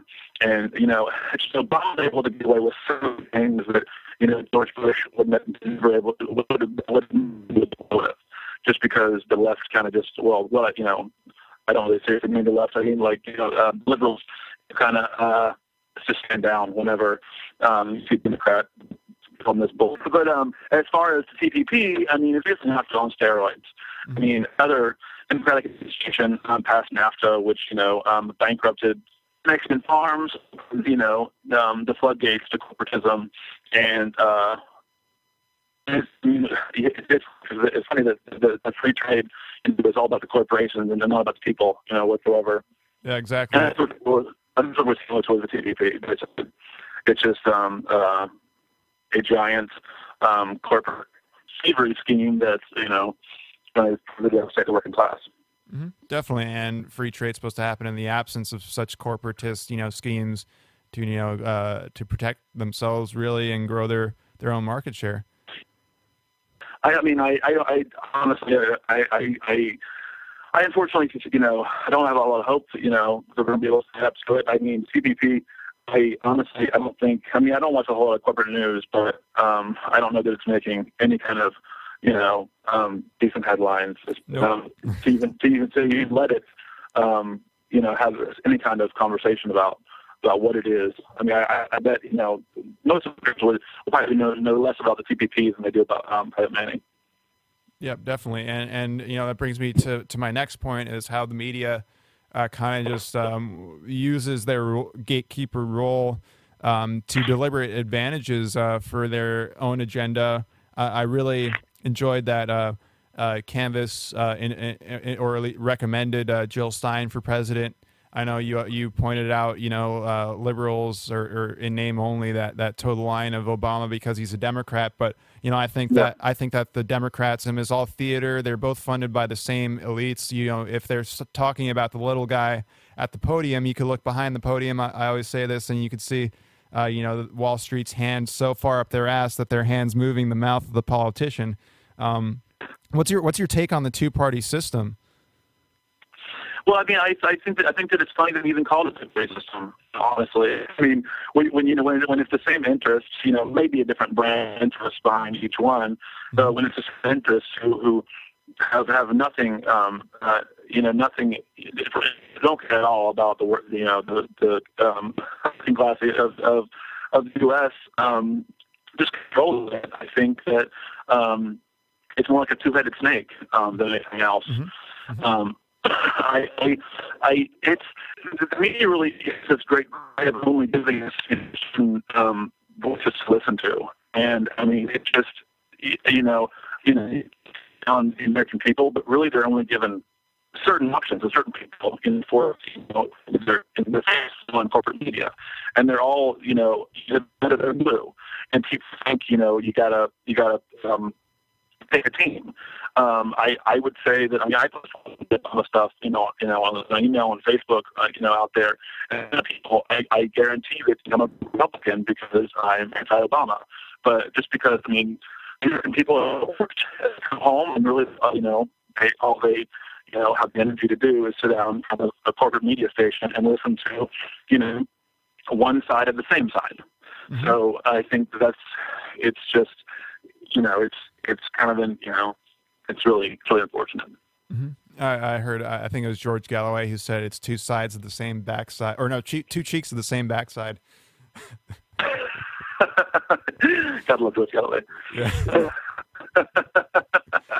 no, I mean absolutely, and I think that you know I you know around election time, you know I go back and forth with um, uh, with you know progressives over you know less for true evil arguments, but I'm just like you know you look at this Obama getting away with, and it's just it's maddening, you know, yeah. Mm-hmm. And especially with you know Hillary looking as the front runner you know, she's the one who's really responsible for the situation of Private Manning, um, for you know our, interve- intervention in Syria and, and Libya. You know, um, it's even found you know a, a, former Navy SEAL, former Green Beret have uh, written that actually people were on the ground, covert CIA uh, operatives were on the ground in Libya, and that's what caused you know the blowback of Benghazi. Uh, we were helping to literally create the uh, rebellion in Syria, which has some members of Al Qaeda to somehow fight Al Qaeda. Doesn't make a lot right. of sense to me. right, right, right. And, uh, and, and it, like it, that's it's so. I mean, it's it's so hard when you have you know um, so few you know journalists able to able to go over there and really give you um, those kind of you know details. When you know the government says it shouldn't be there, you know it's, really, it's a really dangerous place, and the ones who do have access are totally you know feeding you garbage. Mm-hmm. So. Um, but no, I mean, I mean, Hillary's uh, his uh, um, press secretary um, had to resign um, for speaking the truth. I mean, I don't know if, if but you know, when he called Manning's detention like ridiculous and um, like three different adjectives meaning you know stupid, um, he was forced to resign. Um, you know, after basically common sense uh, um, answers uh, to a question. So um, Hillary Clinton, uh, Hillary Clinton and Obama political twins. You know. For those just joining, I'm speaking with Gabe uh, Conaway from Canvass for a Cause, a uh, pro LGBT rights groups uh, or group from from Hillcrest in San Diego, California. Anything else uh, you want to touch up upon that we haven't talked about yet? And um, let's let's talk about what happened at the Thousand Days uh, Without Due Process uh, vigil and rally for private Manning um, as a last word. Oh, okay. Um, well, um, I was really um, pleased in San Diego. Um, we try to get as many you know folks out. I know we're going here for about half a dozen years, and and um, you know it's it's it's not necessarily not as radical as you know a lot of places in California. But um, I was really I was really pleased. Um, I, orga- I we organized um, uh, a Manning um, um, demo maybe uh, God two and a half maybe years ago, right after. Um, uh, I mean, uh, they were just arrested, and, and um, we had about 30 uh, people there, 35 people there then, 75 to 80 there um, on Saturday. Um, really great turnout, really um, enthusiastic people. We had some amazing speeches. Um, hopefully, to get up on the um, website here soon. Uh, we took the street. We had people, you know, enthusiastically um, wanting to take the street. Um, so yeah, it was really on Saturday. Mm-hmm. And, I do, I, I, I have some footage of when, and when we uh, took to the streets, uh, that's when you know, um, good old law enforcement came to to um, you know protect us from ourselves or or, or something. Or uh, I, I, uh, you know, I've been I've been to many uh, demonstrations before, and uh, generally it's it's more about you know you know shh, you know, no more. right, right, right. Yeah, I mean, I showed up early on, and um, and I decided whether to march or not. And when we when we did, they weren't really happy about it, and it was like I was kind of. I mean, usually when we take the streets, the the, the police will like um, uh, drive uh, in front and behind us, um, so that you know traffic doesn't. Um, uh, um, yeah, I mean, just exactly. you know. Um, uh, keep keep the cars in um, apart. Um, and, um, and the police in Hillcrest were actually um, using their cars to drive us back on the sidewalk. Yeah. So I think it's like very dangerous, and and um, and I mean I'm not surprised. I mean, I can't say I was surprised, uh, unfortunately. Um, but I was just like, wow, you know. Yeah. I Yeah. got, got some of that on, on video. Yeah, I, I, I was filming and uh, I'm, I'm I'm working on a video right now, and, and like they got a little too close to some people there, and yeah, like you said, like it, they not not only should have they been you know in front of the back and, and back of us to ex- escort us, but eh, you know they're they're fellow you know service members. They should be standing in solidarity with us in private Manning, Right. don't you think? Yeah, no, absolutely. I mean, um, one went as far as um, to try and grab um, my friend Lynn Gonzalez, um, an an anti-war activist um, sign, and pull it into, into the car. And it was just like, I was just blown away by, by the just the, the behavior of this of this one you know officer. I was just like, you know, one sign has thing. You may you know you may prove that you're bigger than this than this other person, but um, and stronger. But uh, I was yeah, I not surprised, but I was just you know shaking my head. Definitely. Uh, any any final thoughts, and where can uh, people find Canvass for a Cause online? Um, we are um, canvasforacause.org. Um, that's canvas with two S's. Um, canvasforacause.org. Um, the um, local Manning website is freemanningsd.com. That's freemanningsd.com. Um, if you're not familiar with the uh, national website, um, manning.org, basically everything you need to know for um, the Manning, um, you know, case um, from start to finish. But a local one is um, freemanningsd.com. And finally, um, uh, is where you can log on to to find out about the drone events happening in April. That's sd uh, sdcpj.org. It stands for the San Diego Coalition for Peace and Justice.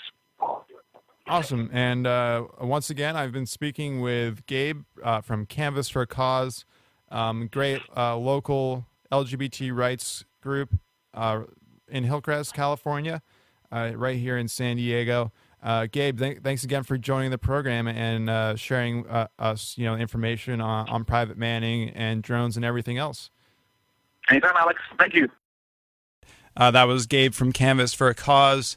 Please be sure to attend the Drone Diego protest April 4th through 7th this Thursday, starting at 3 p.m. at the General Atomics facility. Just go on the I 15, Scripps Poway Parkway exit, head east the General Atomics Way. Make sure you are nonviolent and have plenty of signage to express yourself and why you think that we shouldn't be killing innocent people overseas and spying on ourselves at home in a 1984 like society. But it is 7:50. That means it is time for the KKSM news. A Harvard study shows that Iraq and Afghanistan wars are going to cost between 4 and 6 trillion dollars and obviously those wars haven't ended. Most of these costs have yet to be paid and certainly were facilitated by easy money from the Federal Reserve. Banks have historically funded both sides of every war or fund new despots to create new wars uh, due to the impartial profits for arm dealers, either through the scheme of money laundering or through the U.S.'s new fangled scheme called foreign aid. Gitmo hunger strikers are being denied water and heat as Guantanamo is expanded, not closed. Prisoners who have not been charged or tried and are being tortured and denied due, due process are further being tormented for, for their hunger strike protests against this inhumane prison camp. The Navy is considering robot jellyfish for surveillance. As if these guys don't can't find anything to cut. They're willing to cut veterans' pay and benefits, but they won't cut the empire and they won't cut, you know, funding Terminators, essentially. So I'm looking forward to Jellyfish Schwarzenegger coming from the future to warn us about Terminator jellyfish killing surfers.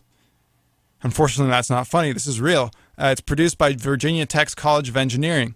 There needs to be morality in science, I think. Scientists need to pr- produce things that improve life, not kill us or create scary weapons of war and surveillance. Lieutenant Dan Choi was convicted in a federal protest trial.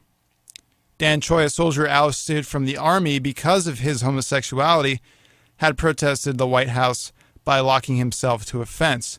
And this is when the Obama administration was dragging their feet on Don't Ask, Don't Tell, giving lip service. Choi declared that Gary Johnson, Ron Paul, and Jill Stein were all better alternatives to his to uh, Choi's intense skepticism of President Obama and certainly also of Mitt Romney. Uh, and uh, Choi and several protesters from Get Equal were found guilty and forced to pay a $100 fine. I contend that that's not a crime, uh, and uh, bad sent- it was a bad sentencing and bad judgment in that case.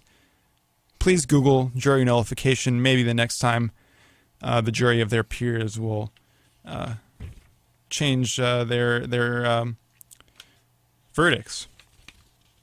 In international news. Palestinian Authority has been committing torture uh, using British tax funds. The so called Palestinian Authority actually acts against the interests of the Palestinians and kowtows to British policy. The PA attempts to squash Hamas members and engages in tortures known as Shabeh on people merely suspected of associating with Hamas. They don't have to have any proof, there's no due process, no nothing. This again shows the extent of how governments stick their hands into both sides of every war, even to the extent of corrupting Palestinian forces to turn them against their own people for the sake of funding such security forces. Uh, in our other international news, tensions are growing in North Korea. We have never ended the war in Korea. There was just a ceasefire. Our interventionist foreign policy has kept us there since then, and isn't this just 50 plus years of blowback coming to fruition? Why don't we learn our lesson before it is too late? North Korea says it has entered a state of war with South Korea and has warned any provocation by Seoul and Washington will escalate into a nuclear war. Wake up, people! End the wars and bring our troops home from everywhere now. It is not a sign of weakness, but a sign of brains. We are making ourselves more vulnerable by provoking countries like North Korea. They have their missiles ready. Maybe it's about time we stopped calling non interventionists like myself or Ron Paul or, or Gary Johnson or, or Lew Rockwell, Kucinich, Jill Stein, uh, up and down, and many others crazy and, and, and actually start taking our advice, like, you know, right now.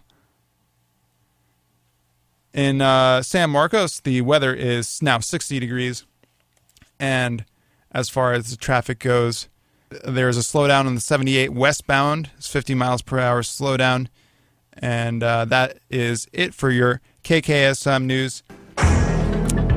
Broadcasting live, KKSM, the Radio Revolution, and podcasting on LRN.FM, the Liberty Radio Network. So this next song, I think, is very, very analogous. It's called Opiate of the Masses. And of course, you know, opiate, opium, you know, you like being asleep, being doped out, and not paying attention. Sounds a little familiar. This is from the band Heathen, and it's from their album Victims of Deception. And we are victims of deception. And uh, this album's from 1991, but they have since reunited. So this is Opiate of the Masses by Heathen here on KKSM, the Radio Revolution, and LRN.FM, the Liberty Radio Network. WonderCon 2013 is up next with Reggie Bannister, star of Phantasm.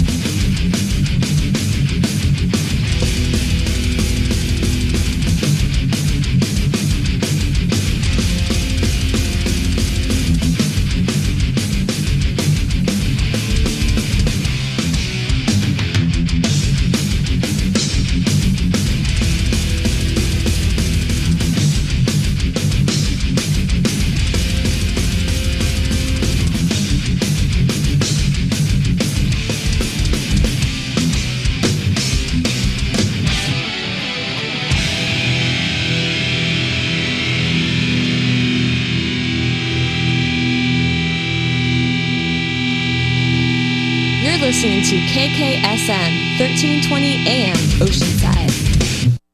What does freedom mean? Tune in to LRN.FM to find out. LRN.FM is the Liberty Radio Network, a collection of live talk radio and podcasts, all coming from a principled pro liberty perspective. LRN.FM show hosts aren't left, right, or conspiracy kooks. You can tune in 24 7 to LRN.FM via your phone, computer, satellite, and more. Listen free anytime at LRN.FM. That's LRN.FM.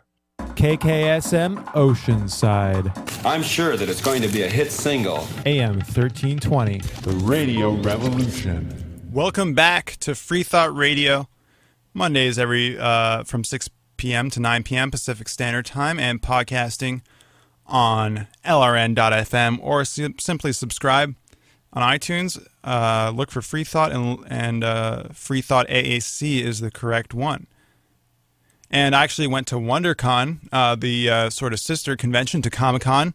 I went only for one day yesterday. Um, I helped volunteer for the Troma booth, but I also got to. I was dressed up as the Toxic Avenger, but I also got to go around and and see all the cool stuff there.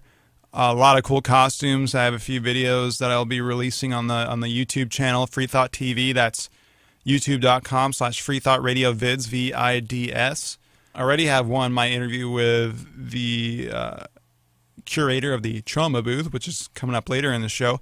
But first, I uh, interviewed Reggie Bannister, the star of the Phantasm movie saga, and one uh, one of my favorite movies is the is the first Phantasm movie, and all the other ones too. Those are all really good, uh, really interesting plot and stories. And Reggie's a really nice guy, and he was actually right next to the Soup Nazis booth, but with the case of Soup Nazi and uh, Lou Ferrigno, like you don't even know if you have to pay to look at them in, in those cases. But Reggie is obviously super open and, and nice, and we had a really great conversation. So he is my guest for right now. Well, welcome everybody. I'm broadcasting live from WonderCon 2013 in Anaheim, California. Joining me now is Reggie, Reggie Bannister. He is the star of Phantasm and all four Phantasms, and he was also in, in many other movies. And he has he's a musician and uh, movie producer. It's hard to hear you. Um, Reggie, welcome to the program. Well, thanks, Alex. I appreciate that. So tell us a bit about how you got into acting and, and uh, how you got into horror movies specifically.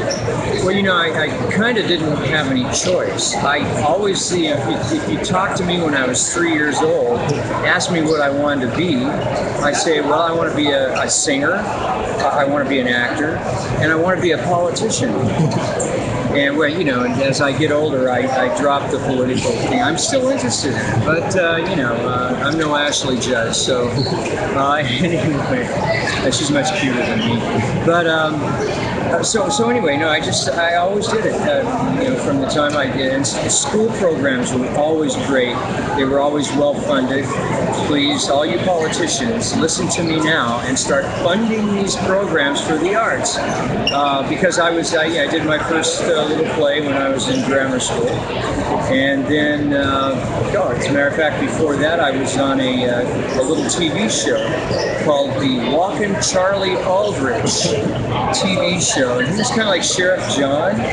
Yeah, nobody will you probably remember that. Yeah, he, he made you drink your milk uh, when, and uh, but anyway, and I, I, I sang if, if, if I'd have known you were coming, I'd have baked a cake on his show, and uh, that was when I was about four. And uh, so anyway, it just it started, Alex, and it just never stopped. And I never even really thought about it. It was just something I had to do. But by the time I was 15, I was in a group called the Young Americans, and uh, we did a Bing Crosby special.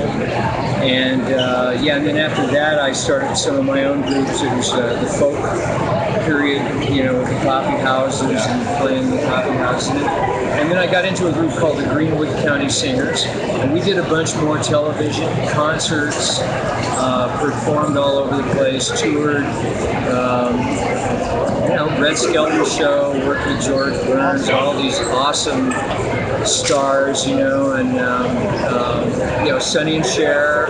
Awesome. Oh yeah, we were on uh, the Hullabaloo, uh, Rolling Stones. Were on that show. Stevie Wonder uh, worked with him on television. So it's been a uh, yeah, it's, it's been a blessing really. And then um, uh, you know, kept going along doing that. Um, got drafted into the army. Oh, oh geez. Yeah, went to Vietnam. Uh, did that, got back out of that, got into another group called Stone Country, and did some more TV with them uh, and, and touring. Uh, then I went back to college. I went to Long Beach City College uh, in Long Beach, California, and um, got into theater arts really heavy.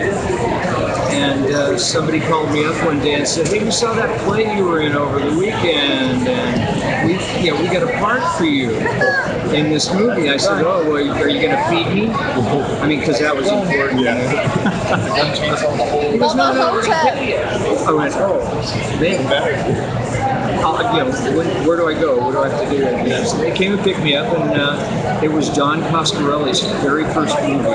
Don Coscarelli, who did Phantasm. And uh, so it was, it was my first movie, and it was his first movie that he ever made. Okay, and this wasn't Phantasm. Th- This was uh, called Jim the World's Greatest. And it was a, a story about a teenager that had to take care of his brother because his father was a drunk. And, and, and his father was Angus Scrimm. And uh, the tall man. And uh, and so it was very dramatic. And they were uh, they were going to kill a kid, a little kid in the film. It was part of the script.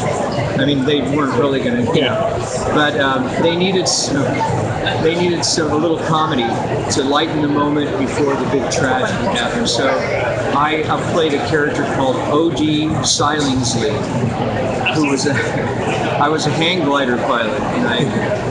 I, I get the, the teenage boy up in the hang glider, and we're having fun, and you know. And so anyway, uh, that was the first picture, and the next picture I did was with Don as well. His second picture was called Kenny and Company, uh, also you know about kids and stuff. And, and then uh, Don just uh, decided uh, there was a scene in Kenny and Company that made people jump in the theater, and Don liked that. And so, so he, he just went, well, I want to do a movie that just scares the hell out of everybody. So he went up into the mountains in Big Bear and wrote Phantasm. He sequestered himself for a while and, and uh, came up with this wacky idea Phantasm, and we shot that, and uh, the rest is history. And certainly Phantasm has a lot to do with children, that being Michael Baldwin, kind of goes through his uh, journey, and along that journey is uh, this crazy guy that obviously kills people and travels through time. So uh, talk about talk about the Phantasm series and um, uh, just chronologically how each one went and, and what you learned from them. Well, you know, uh, it's it is chronologically interesting because the way it starts out, you know, it's like nobody even Michael is the only one who knows that this evil is happening. It's kind of like uh, uh, there was a Ray Bradbury story called "Something Wicked This Way Comes," and only the kids know. And uh, they're trying to tell the adults, and the adults are, are blowing them off. You know, and that's the original story. You know, and finally Michael convinces Jody, his his older brother, and then they give me, and they convince me, and I go, let's go kick his ass. You know, and let's get rid of it. You know, and uh, and then that that really starts the journey, and uh, then of course it, it, it transitions into two, Phantasm two. Uh, the ball is back, and um, uh, it, it transitions into that, and by then uh, Red, the Reggie character is so totally down with with going after the tall man, going after this evil in the world that nobody else recognizes. Um, that you know, he builds the four barrel shotgun. Uh, Michael builds the Mike builds the, um, the flamethrower, which is cool. And we just go after the guy. And every every film after that, three, it's, it's always it's always just the twists and turns of trying to deal with this evil in the world, and we're the only ones out there doing it. And, and with the, the alternate universe things going on, you never know exactly where you're at. Um, so it, I know it's just a cool series, and, and it's something that you just once you get involved in the first one, it's just like you, you got to see all the rest of them because they're more they're they're less like sequels, less sequential. Yeah. They're more episodic actually because we, we fold you into the fabric and drag you along. Definitely. Yeah. Any chance of uh, part five? Well, we hope so. We, we'd like to do that. You know, I, uh, certainly this story could go on forever. And maybe it will after we're all croaked. I don't know. But, um, but, but yeah, we'd, we'd like to do another one. You know, we, we talk about ideas. Don, obviously, Don and I and uh, Michael and you know, we've all Angus. We've all been friends for years. We go back to like that first film was '74, I think. So we go back like 40 years. So yeah, we talk to each other. We jam ideas. You know, we you know take the coot out and jam around in Lancaster on empty roads sometimes, just for the hell of it. You know, because it's fun. Uh, there's no cops out there, and. Um, uh, yeah, because you know some cops can be real assholes. That, that's a line from the movie. By the way, no, no offense to any cops. That just happened to be a demon uh, cop that I had. But anyway, uh, so yeah, we hope so. It's uh, you know, it's a lot of fun. We and we like doing it. Awesome. Well, uh, let's talk a bit about this movie, uh, Bloody, Bloody, Bloody, Bloody Bible Camp. It's a bit of a tongue twister, and it's uh, sort of a tribute to 80s horror movies, and again, analogous to the 80s with the advent of televangelism. You play a preacher. Talk a bit about the movie. Yes, I, I actually uh, I play a priest, uh, and his name is uh, Father Richard Cummings, uh, and they call him Dick for short. Well, you know what I mean. And and um, and uh, well, actually, yeah, I got a picture of him over there. That's all right. Anyway, he's and it's in the '80s, and um, he uh, has found this property that he really loves. Uh, that it, he, it's a like a Bible camp kind of an area, and, and uh, uh, he wants to buy it for his church, the Church of Saint Judas, and uh, and so he brings these uh, uh, sex-starved and crazed teenagers. Nobody knows anybody like that, right? Yeah. And um, he, he gets a group of them and he takes them up to the Bible camp. He wants them to have a really good time, Alex, because, like I said, he wants this property so he can take more sex crazed teenagers up there with him. And um, so, anyway, but what happens is uh, there's a serial killer and uh, it's uh, her name is Sister Mary Chopper. Uh, Sister Mary Chopper. Well, you got the right there. That's Sister Mary Chopper, and uh, uh, Sister Mary Chopper is played by a writer director named Tim Sullivan. So transvestite serial killer, nun, and. Um, and and oh, she was uh, she was jacked up by uh, this nun, other nun that my wife Gigi played, Mother Mary, and. Uh, if you've ever been to Catholic school or heard what goes on in some Catholic schools, uh, you know, you at least get a knuckle wrap uh, for mouthing off with a ruler or whatever. Oh, yeah. Uh, so, anyway, she jacks up this little kid, you know, just messes him up psychologically and he becomes Sister Mary Chopper, uh, who now is a okay. So transvestite serial killer nun, and then um, and then well, the, the killer kind of jacks me up, as you can see. Oh, yeah. Uh, I have this encounter with uh, Sister Mary Chopper, and it looks just as it looks like I'm I'm heading out into the sunset. Jesus comes along. Yes. And Jesus is Mr. Uh, Ron Jeremy. Ron Jeremy, yeah. And uh, and so he comes along and saves the night. So uh, yeah, that's pretty much the story. It's uh, And, we wish uh, Ron Jeremy a very uh, speedy recovery from his uh, horrible health incident. Um, so you independently produced this movie with your wife, who's a makeup artist and special effects artist. Talk a bit about independent filmmaking for our listeners. It's very difficult and nobody makes any money.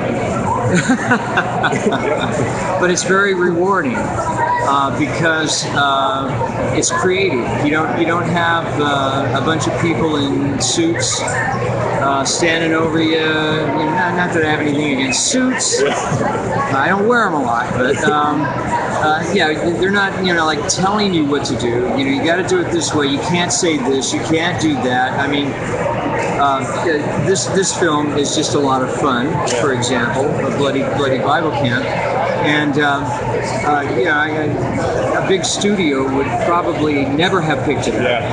and uh, it's it's so creative and, and so cool. And, and most of the pictures that I, I well, in fact, pretty much every one I've ever done.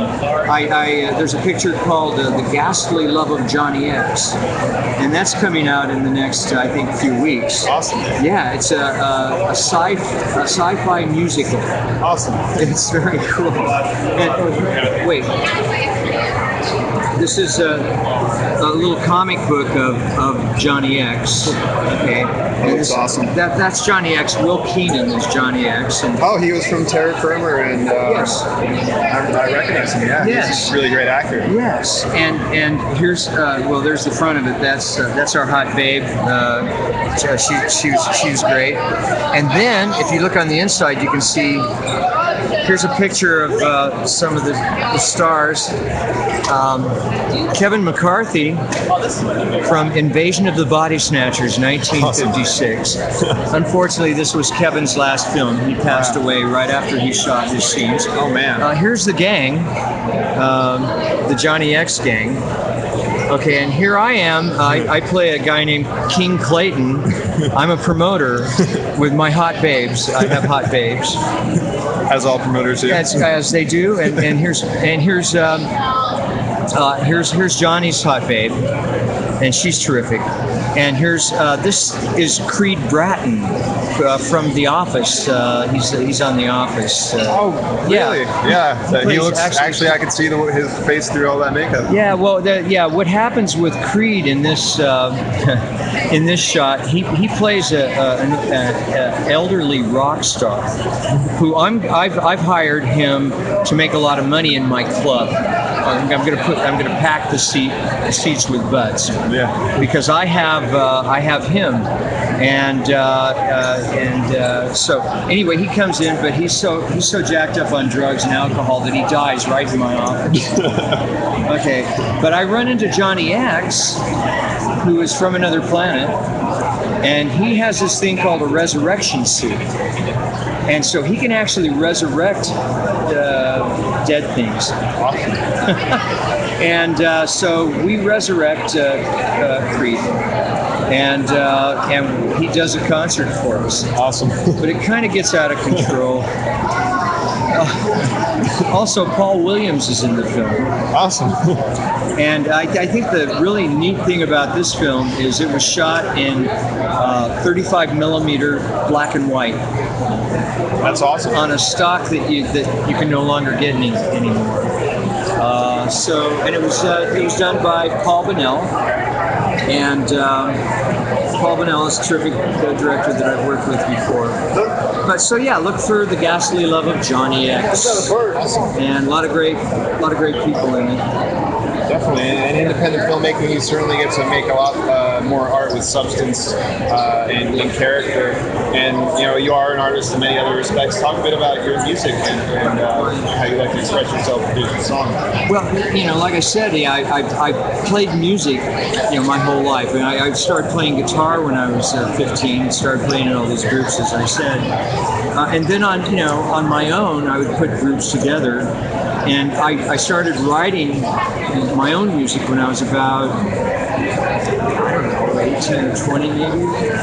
And um, and just started started putting things together. And I, I I've done a couple of CDs. I, this one is is the latest one that I have.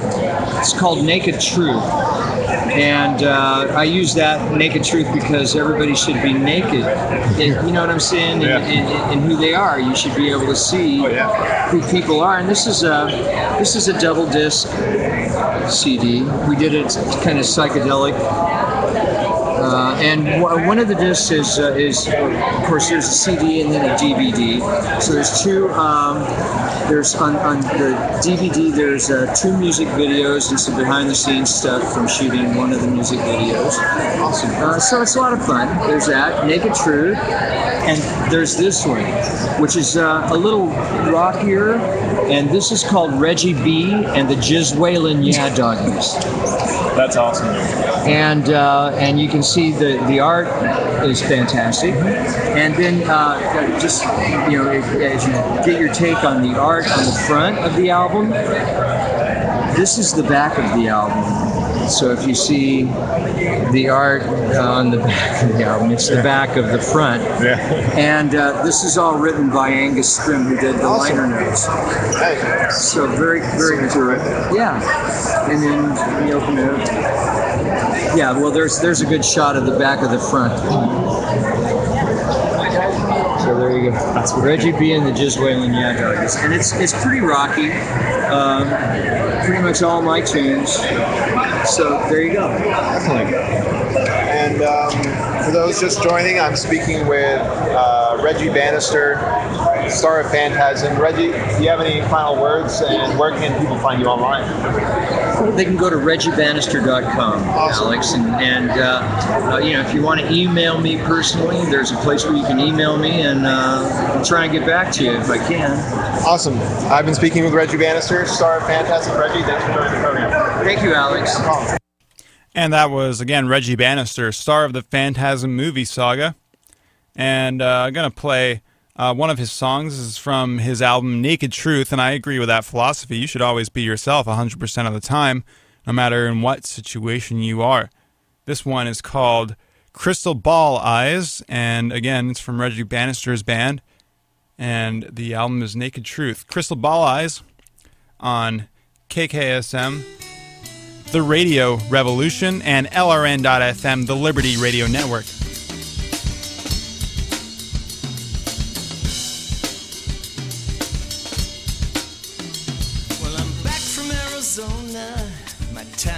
Been spent. No money in my pocket to pay the rent. So I'm out on the street. And then who do I meet to take away my blues? She said, look into my crystal ball eyes to see it Everybody knows that I cover what I do love and I love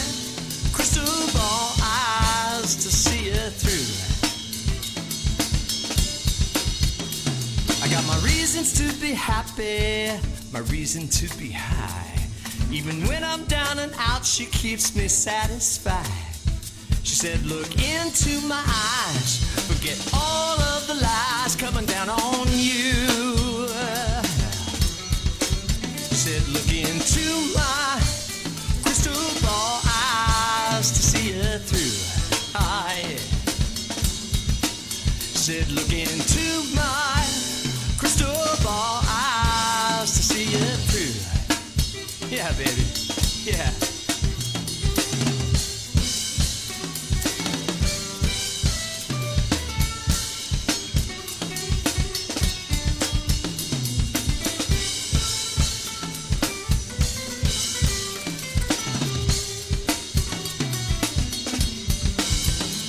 In the light of the full moon midnight, she has things in control. In her eyes, I see the mysteries of my soul. With a sweet smelling potion and her arms of devotion, my love's renewed. Yeah. She said, Look into my crystal ball eyes to see it through. She said, Look into my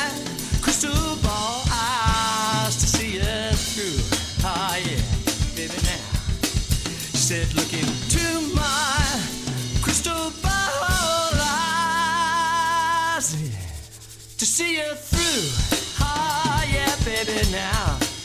Just to see you through.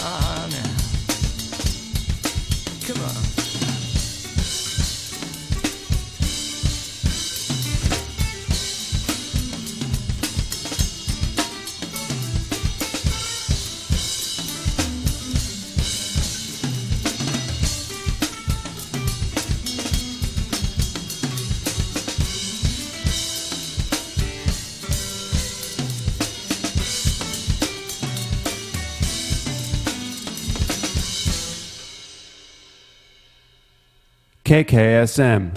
Cool people listen on AM 1320. Party people listen on Cox Cable 957.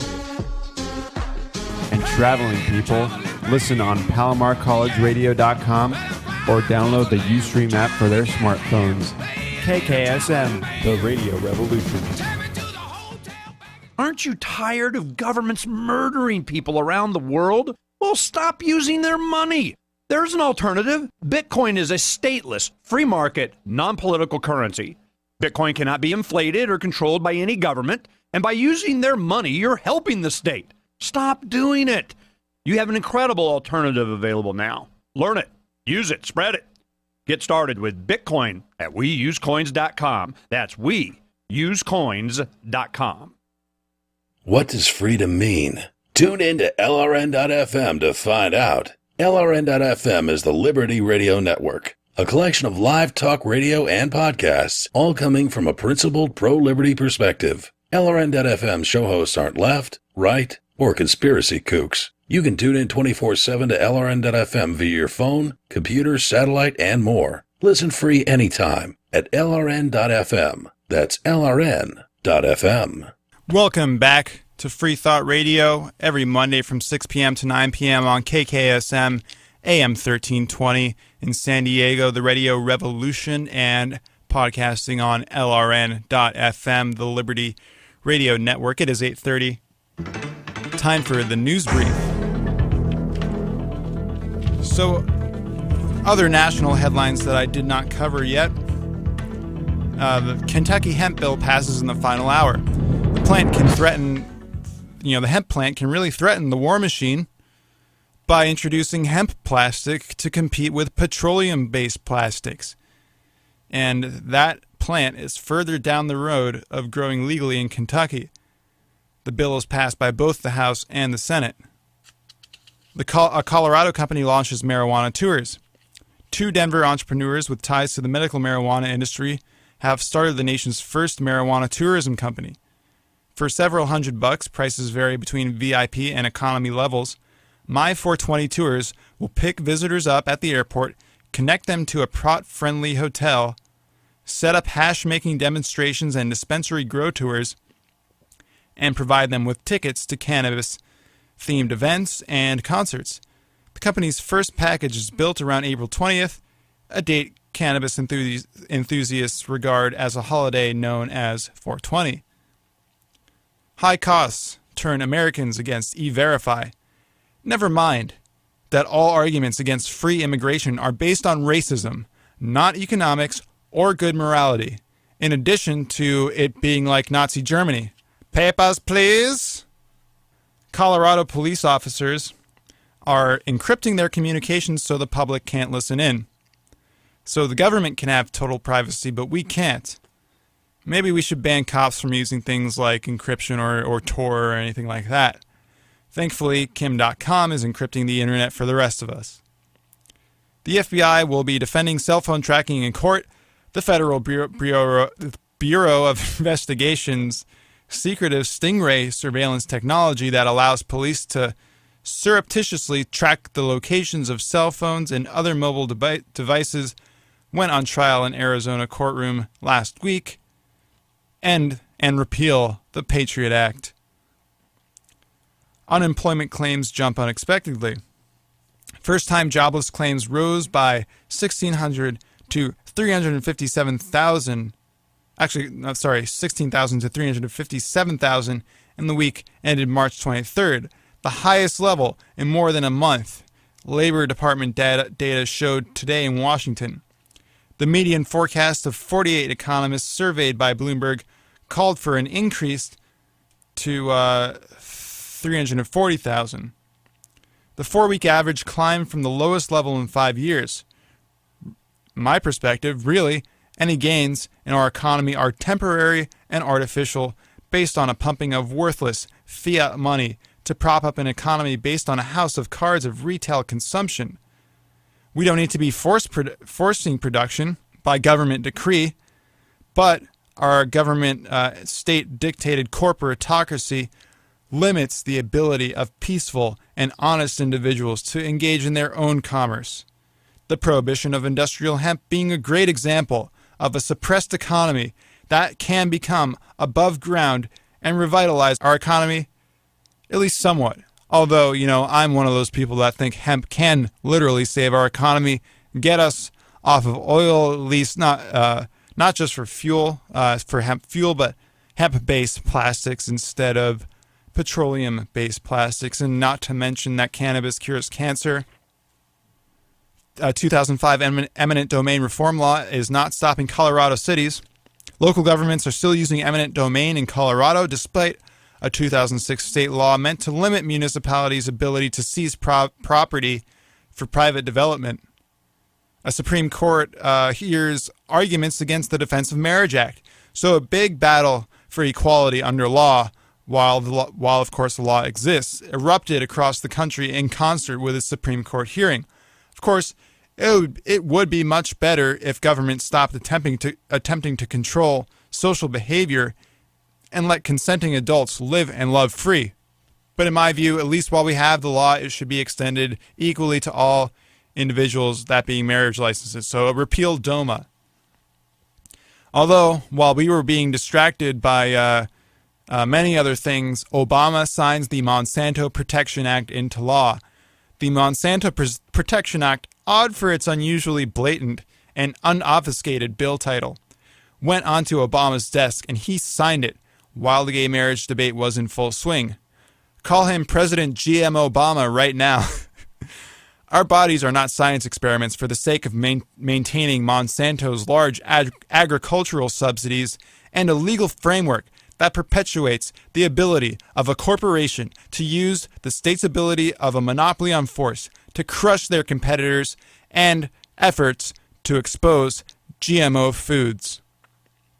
Former presidents still get paid, so uh, you work half of the year, you pay taxes to pay for George Bush's cushy little lifestyle. President Bill Clinton's 83 square foot Harlem office near the Apollo, Apollo Theater costs taxpayers nearly $450,000. George W. Bush spends $85,000 on telephone fees, or maybe sending naked portraits of himself, and another 60,000 on travel. Jimmy Carter sends 15,000 worth of postage, all on the government's dime. Mayor Bloomberg is predicting drones above New York City, so there's no bans on Big Brother instead of big sodas. So, yeah, he doesn't want to try and stop it. Medical cannabis users who own guns risk federal crime, or federal time, sorry. In 2011, the ATF issued a memo that declared that it is illegal for anyone with a medical cannabis card to possess a gun or ammunition. The message for Californians who use medical marijuana should be pretty clear. The federal government may go after you for using marijuana, and the penalty can be harsh if you possess both legal in California medical marijuana and a lawfully owned gun. Fortunately, there is a mechanism mercy for, for mercy.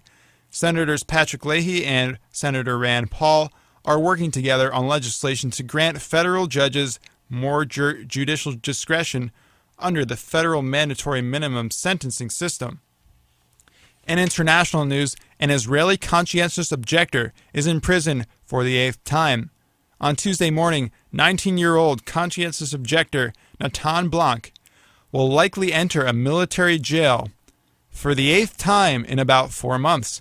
Blanc refused to enlist in the Israeli Defense Forces when he was first called up on November 19th of last year he is making a conscious effort to not have his life and body used to oppress the Palestinian people and live his life in a peaceful and productive manner rather than as a killing machine. The weather outside in San Marcos, where this wonderfully broadcasts out of, is 60 degrees.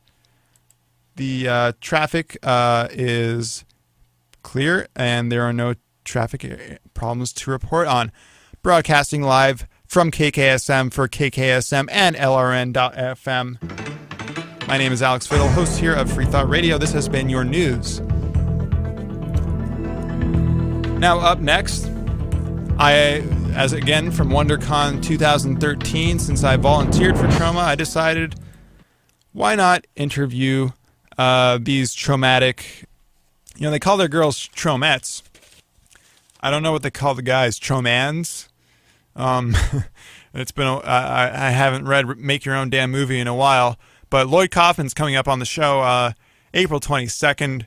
Also, Gary Johnson is coming on the show April 15th. So be sure to go to facebook.com slash freethoughtradio for more updates on happenings on the show and freethoughtmedia.org.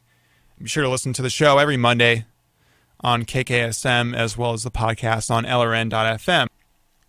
We're live at WonderCon 2013 in Los Angeles here at the Troma booth. Everybody knows that I cover what I do love, and I love Troma. And I want to introduce you guys some of the new stuff that Troma is doing. With me now is Marcus. He is the uh, West Coast Convention Coordinator for Troma Movies. We've got Lloyd Kaufman coming up in a few weeks on the show.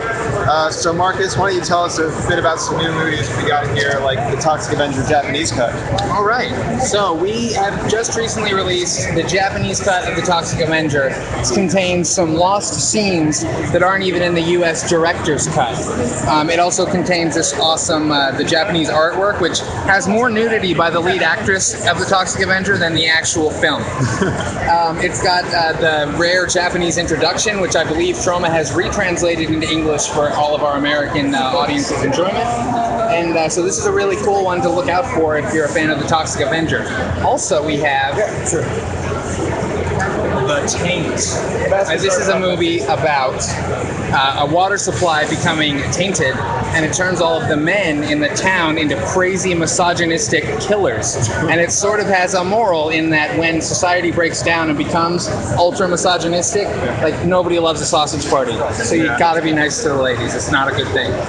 And uh, sort of in similar vein, we have Father's Day, which is probably the most dad rape happy movie in history, and it contains some of the most impressive penis severings ever captured on any sort of media of a visual nature, in my opinion. It's from the Canadian collective Astron 6, who is bound to go on to bigger and better things far, far away from Tromaville. And we saw them uh, the premiere of Father's Day in the theaters, and seeing it on a large silver screen, all those penis severings was just that much more. Awesome. Um, talk a bit about uh, Mr. Bricks, the heavy metal murder, murder musical, All right. featuring the infamous Tim Dax. Of, I don't even want to mention it for my own sake.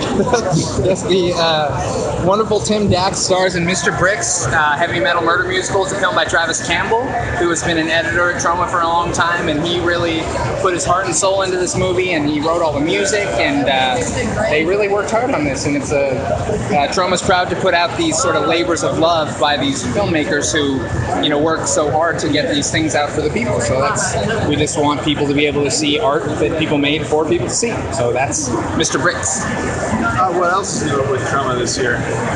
Well, this summer we plan to release The Return to Nuke 'Em High. It's our follow-up to the original Nuke 'Em High series, and it's a little bit updated with some uh, lesbianic lead characters and uh, the Tromorganic uh, Foodstuffs Inc. as opposed to a nuclear waste plant is the you know the big um, controversial figure in this movie. So it's kind of a play on the original themes, and then it expands on them, and that's coming this summer. Awesome. And um, how has WonderCon been? and What's it like uh, being at conventions, talk, introducing people to truly independent cinema? It's fun. I really enjoy it. I like the people. I like meeting interesting people that are like-minded or people who aren't totally aware of Troma. I like to help them discover it because really, it's a vast catalog and there's something for everybody. We're associated with very B, gory, cheesy, whatever, but there's truly we have children's movies. We have movies that your parents would like. We have movies that I like. It's you know, it's there's something in here for everybody. There's so many movies, so much content. But that's really what we're trying to get across. It's art for people to see. Definitely. Do you have any final words on uh, independent cinema and where can people find Troma online? Um, well, you can find all the Troma movies and find out where we're going to be convention-wise or screenings or anything on Troma.com. And um, just to sort of sum up, everyone should support independent art because without independent art, nothing progresses. Things all stay the same. We're going to see Spider-Man 20 next summer. That. Independent art, independent cinema, independent comic books, independent music, all of it. Support it, find it, love it. Keep it real, for sure. Right on. Marcus, thanks for joining the show. Thanks much. The snow is deep.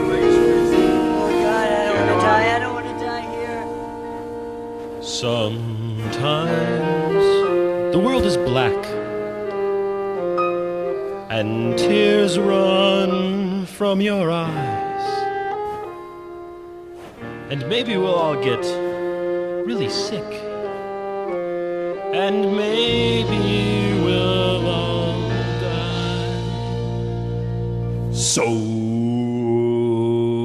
let's build a snowman. We can make our best friend.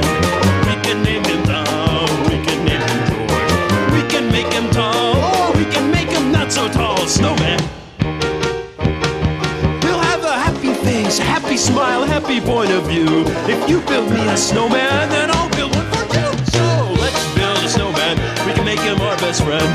We can name him Bob, or we can name him Beowulf. We can make him tall, or we can make him not so tall. Snowman. Hey!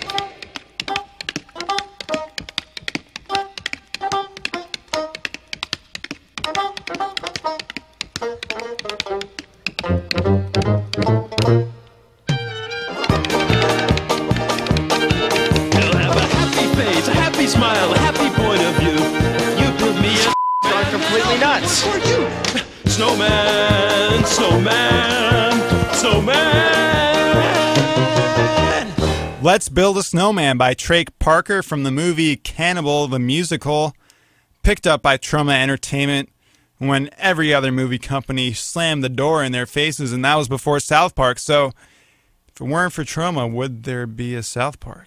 Hmm. Troma.com, Lloyd Kaufman is coming up in a few weeks. Uh, next week is Jason Ditz of antiwar.com, as well as whatever I can cover from the Drone Diego protests, as well as any kind of report I have. Going to Sacramento, visit my state assemblyman to talk to him about Top 2, because you know, my guest on today's program was Richard Winger of Ballot Access News. I'm also going to talk to him about the NDAA bill coming up before the California State Assembly uh, on Monday. So hopefully he votes yes on it, you know, to nullify the National Defense Authorization Act. I will be up there for the California uh, Libertarian Party uh, convention. And it's, uh, I, I, again, since it was, a, I voted for this guy through the top two system because I didn't want to vote for the other person. And it was two Republicans. It was just a nuts choice. And really, you know, I definitely support the anarchist view of not voting on purpose. You know, that it really doesn't really change anything. Uh, although, you know, my, my perspective is uh, the libertarian place in politics is as abolition is, you know, it would be nice if somebody would stop these drones so that real Pakistanis don't really die with our these real missiles that are coming f- towards them or that you know cannabis plants can actually grow free rather than currently being suppressed because all politicians really do is take corporate bribes and chop down weed plants. And cannabis is medicine. And you know it's it's very sad to still see prohibitionists you know these family values people going on TV and spewing anti-science crap about marijuana being harmful. It just boggles my mind. People are curing themselves with cancer. Nine year old girls, Mykayla Comstock, is using cannabis oil to actually, you know, the cannabinoids go and cause cancer cells to kill themselves. And these self important family values busybodies want to go and take that away from ki- little kids. Will they stare them in the eye and say, because I think I'm better, I know what's best for you? I'm going to use the government's ability to use force on you to take that away from you so you may die a horrible suffering death. how do these people sleep at night? I mean, is it really, you know, the, the checks that come in the mail from these family values organizations protect the family? If you really want to protect the family, why don't you go ahead and legalize medical cannabis? Because maybe your ancestors won't die. And I have had so many bad experiences with my ancestors dying, a lot of other people, uh, my friends' family, pets suffering.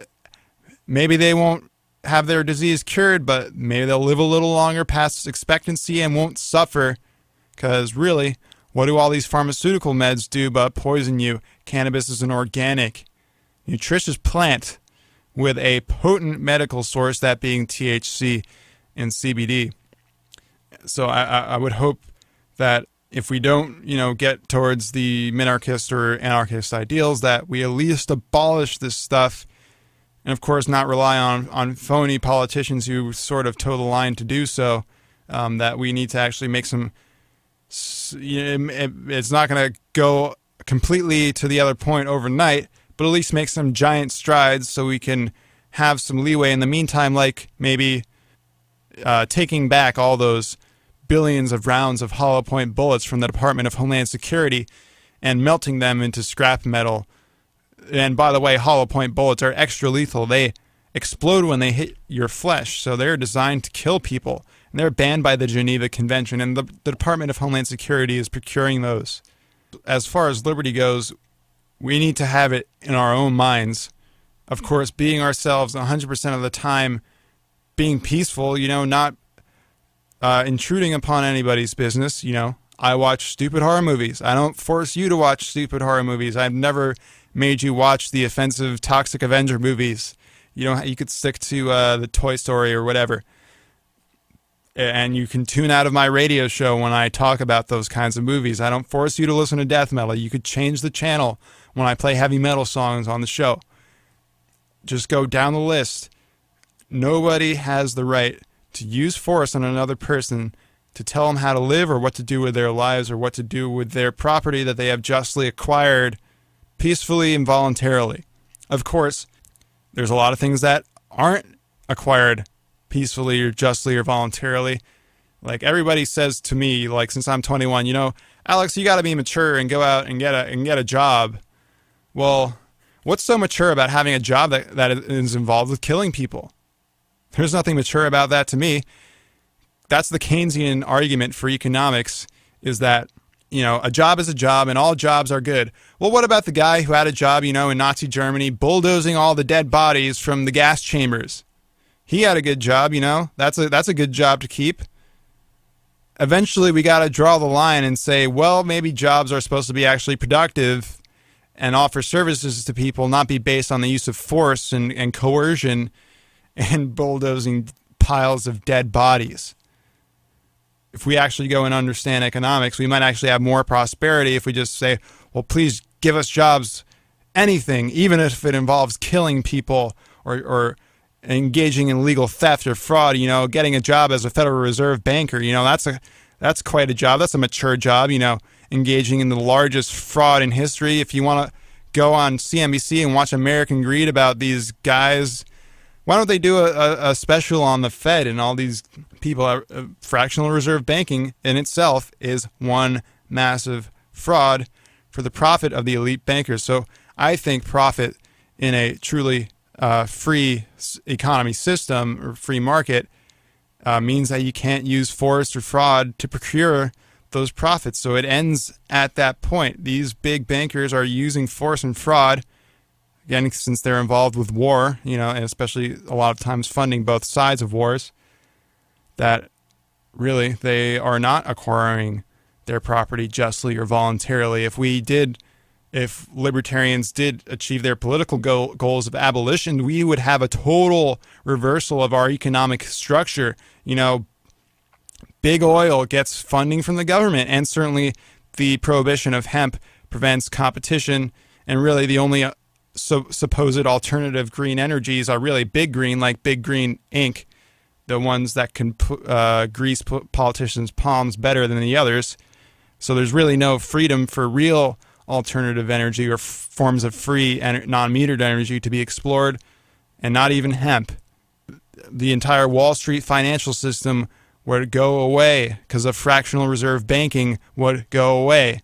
There's a reason why the Koch brothers supported Romney over Gary Johnson. There's a reason why Ron Paul and, and Gary Johnson, and really anybody that kind of challenges the international finance mechanism based on central banking and, and fractional reserve banking, they never really make it into politics because they lack the funding to compete with the marketing campaigns of these huge banker funded candidates, the last ones being President Obama and Mitt Romney.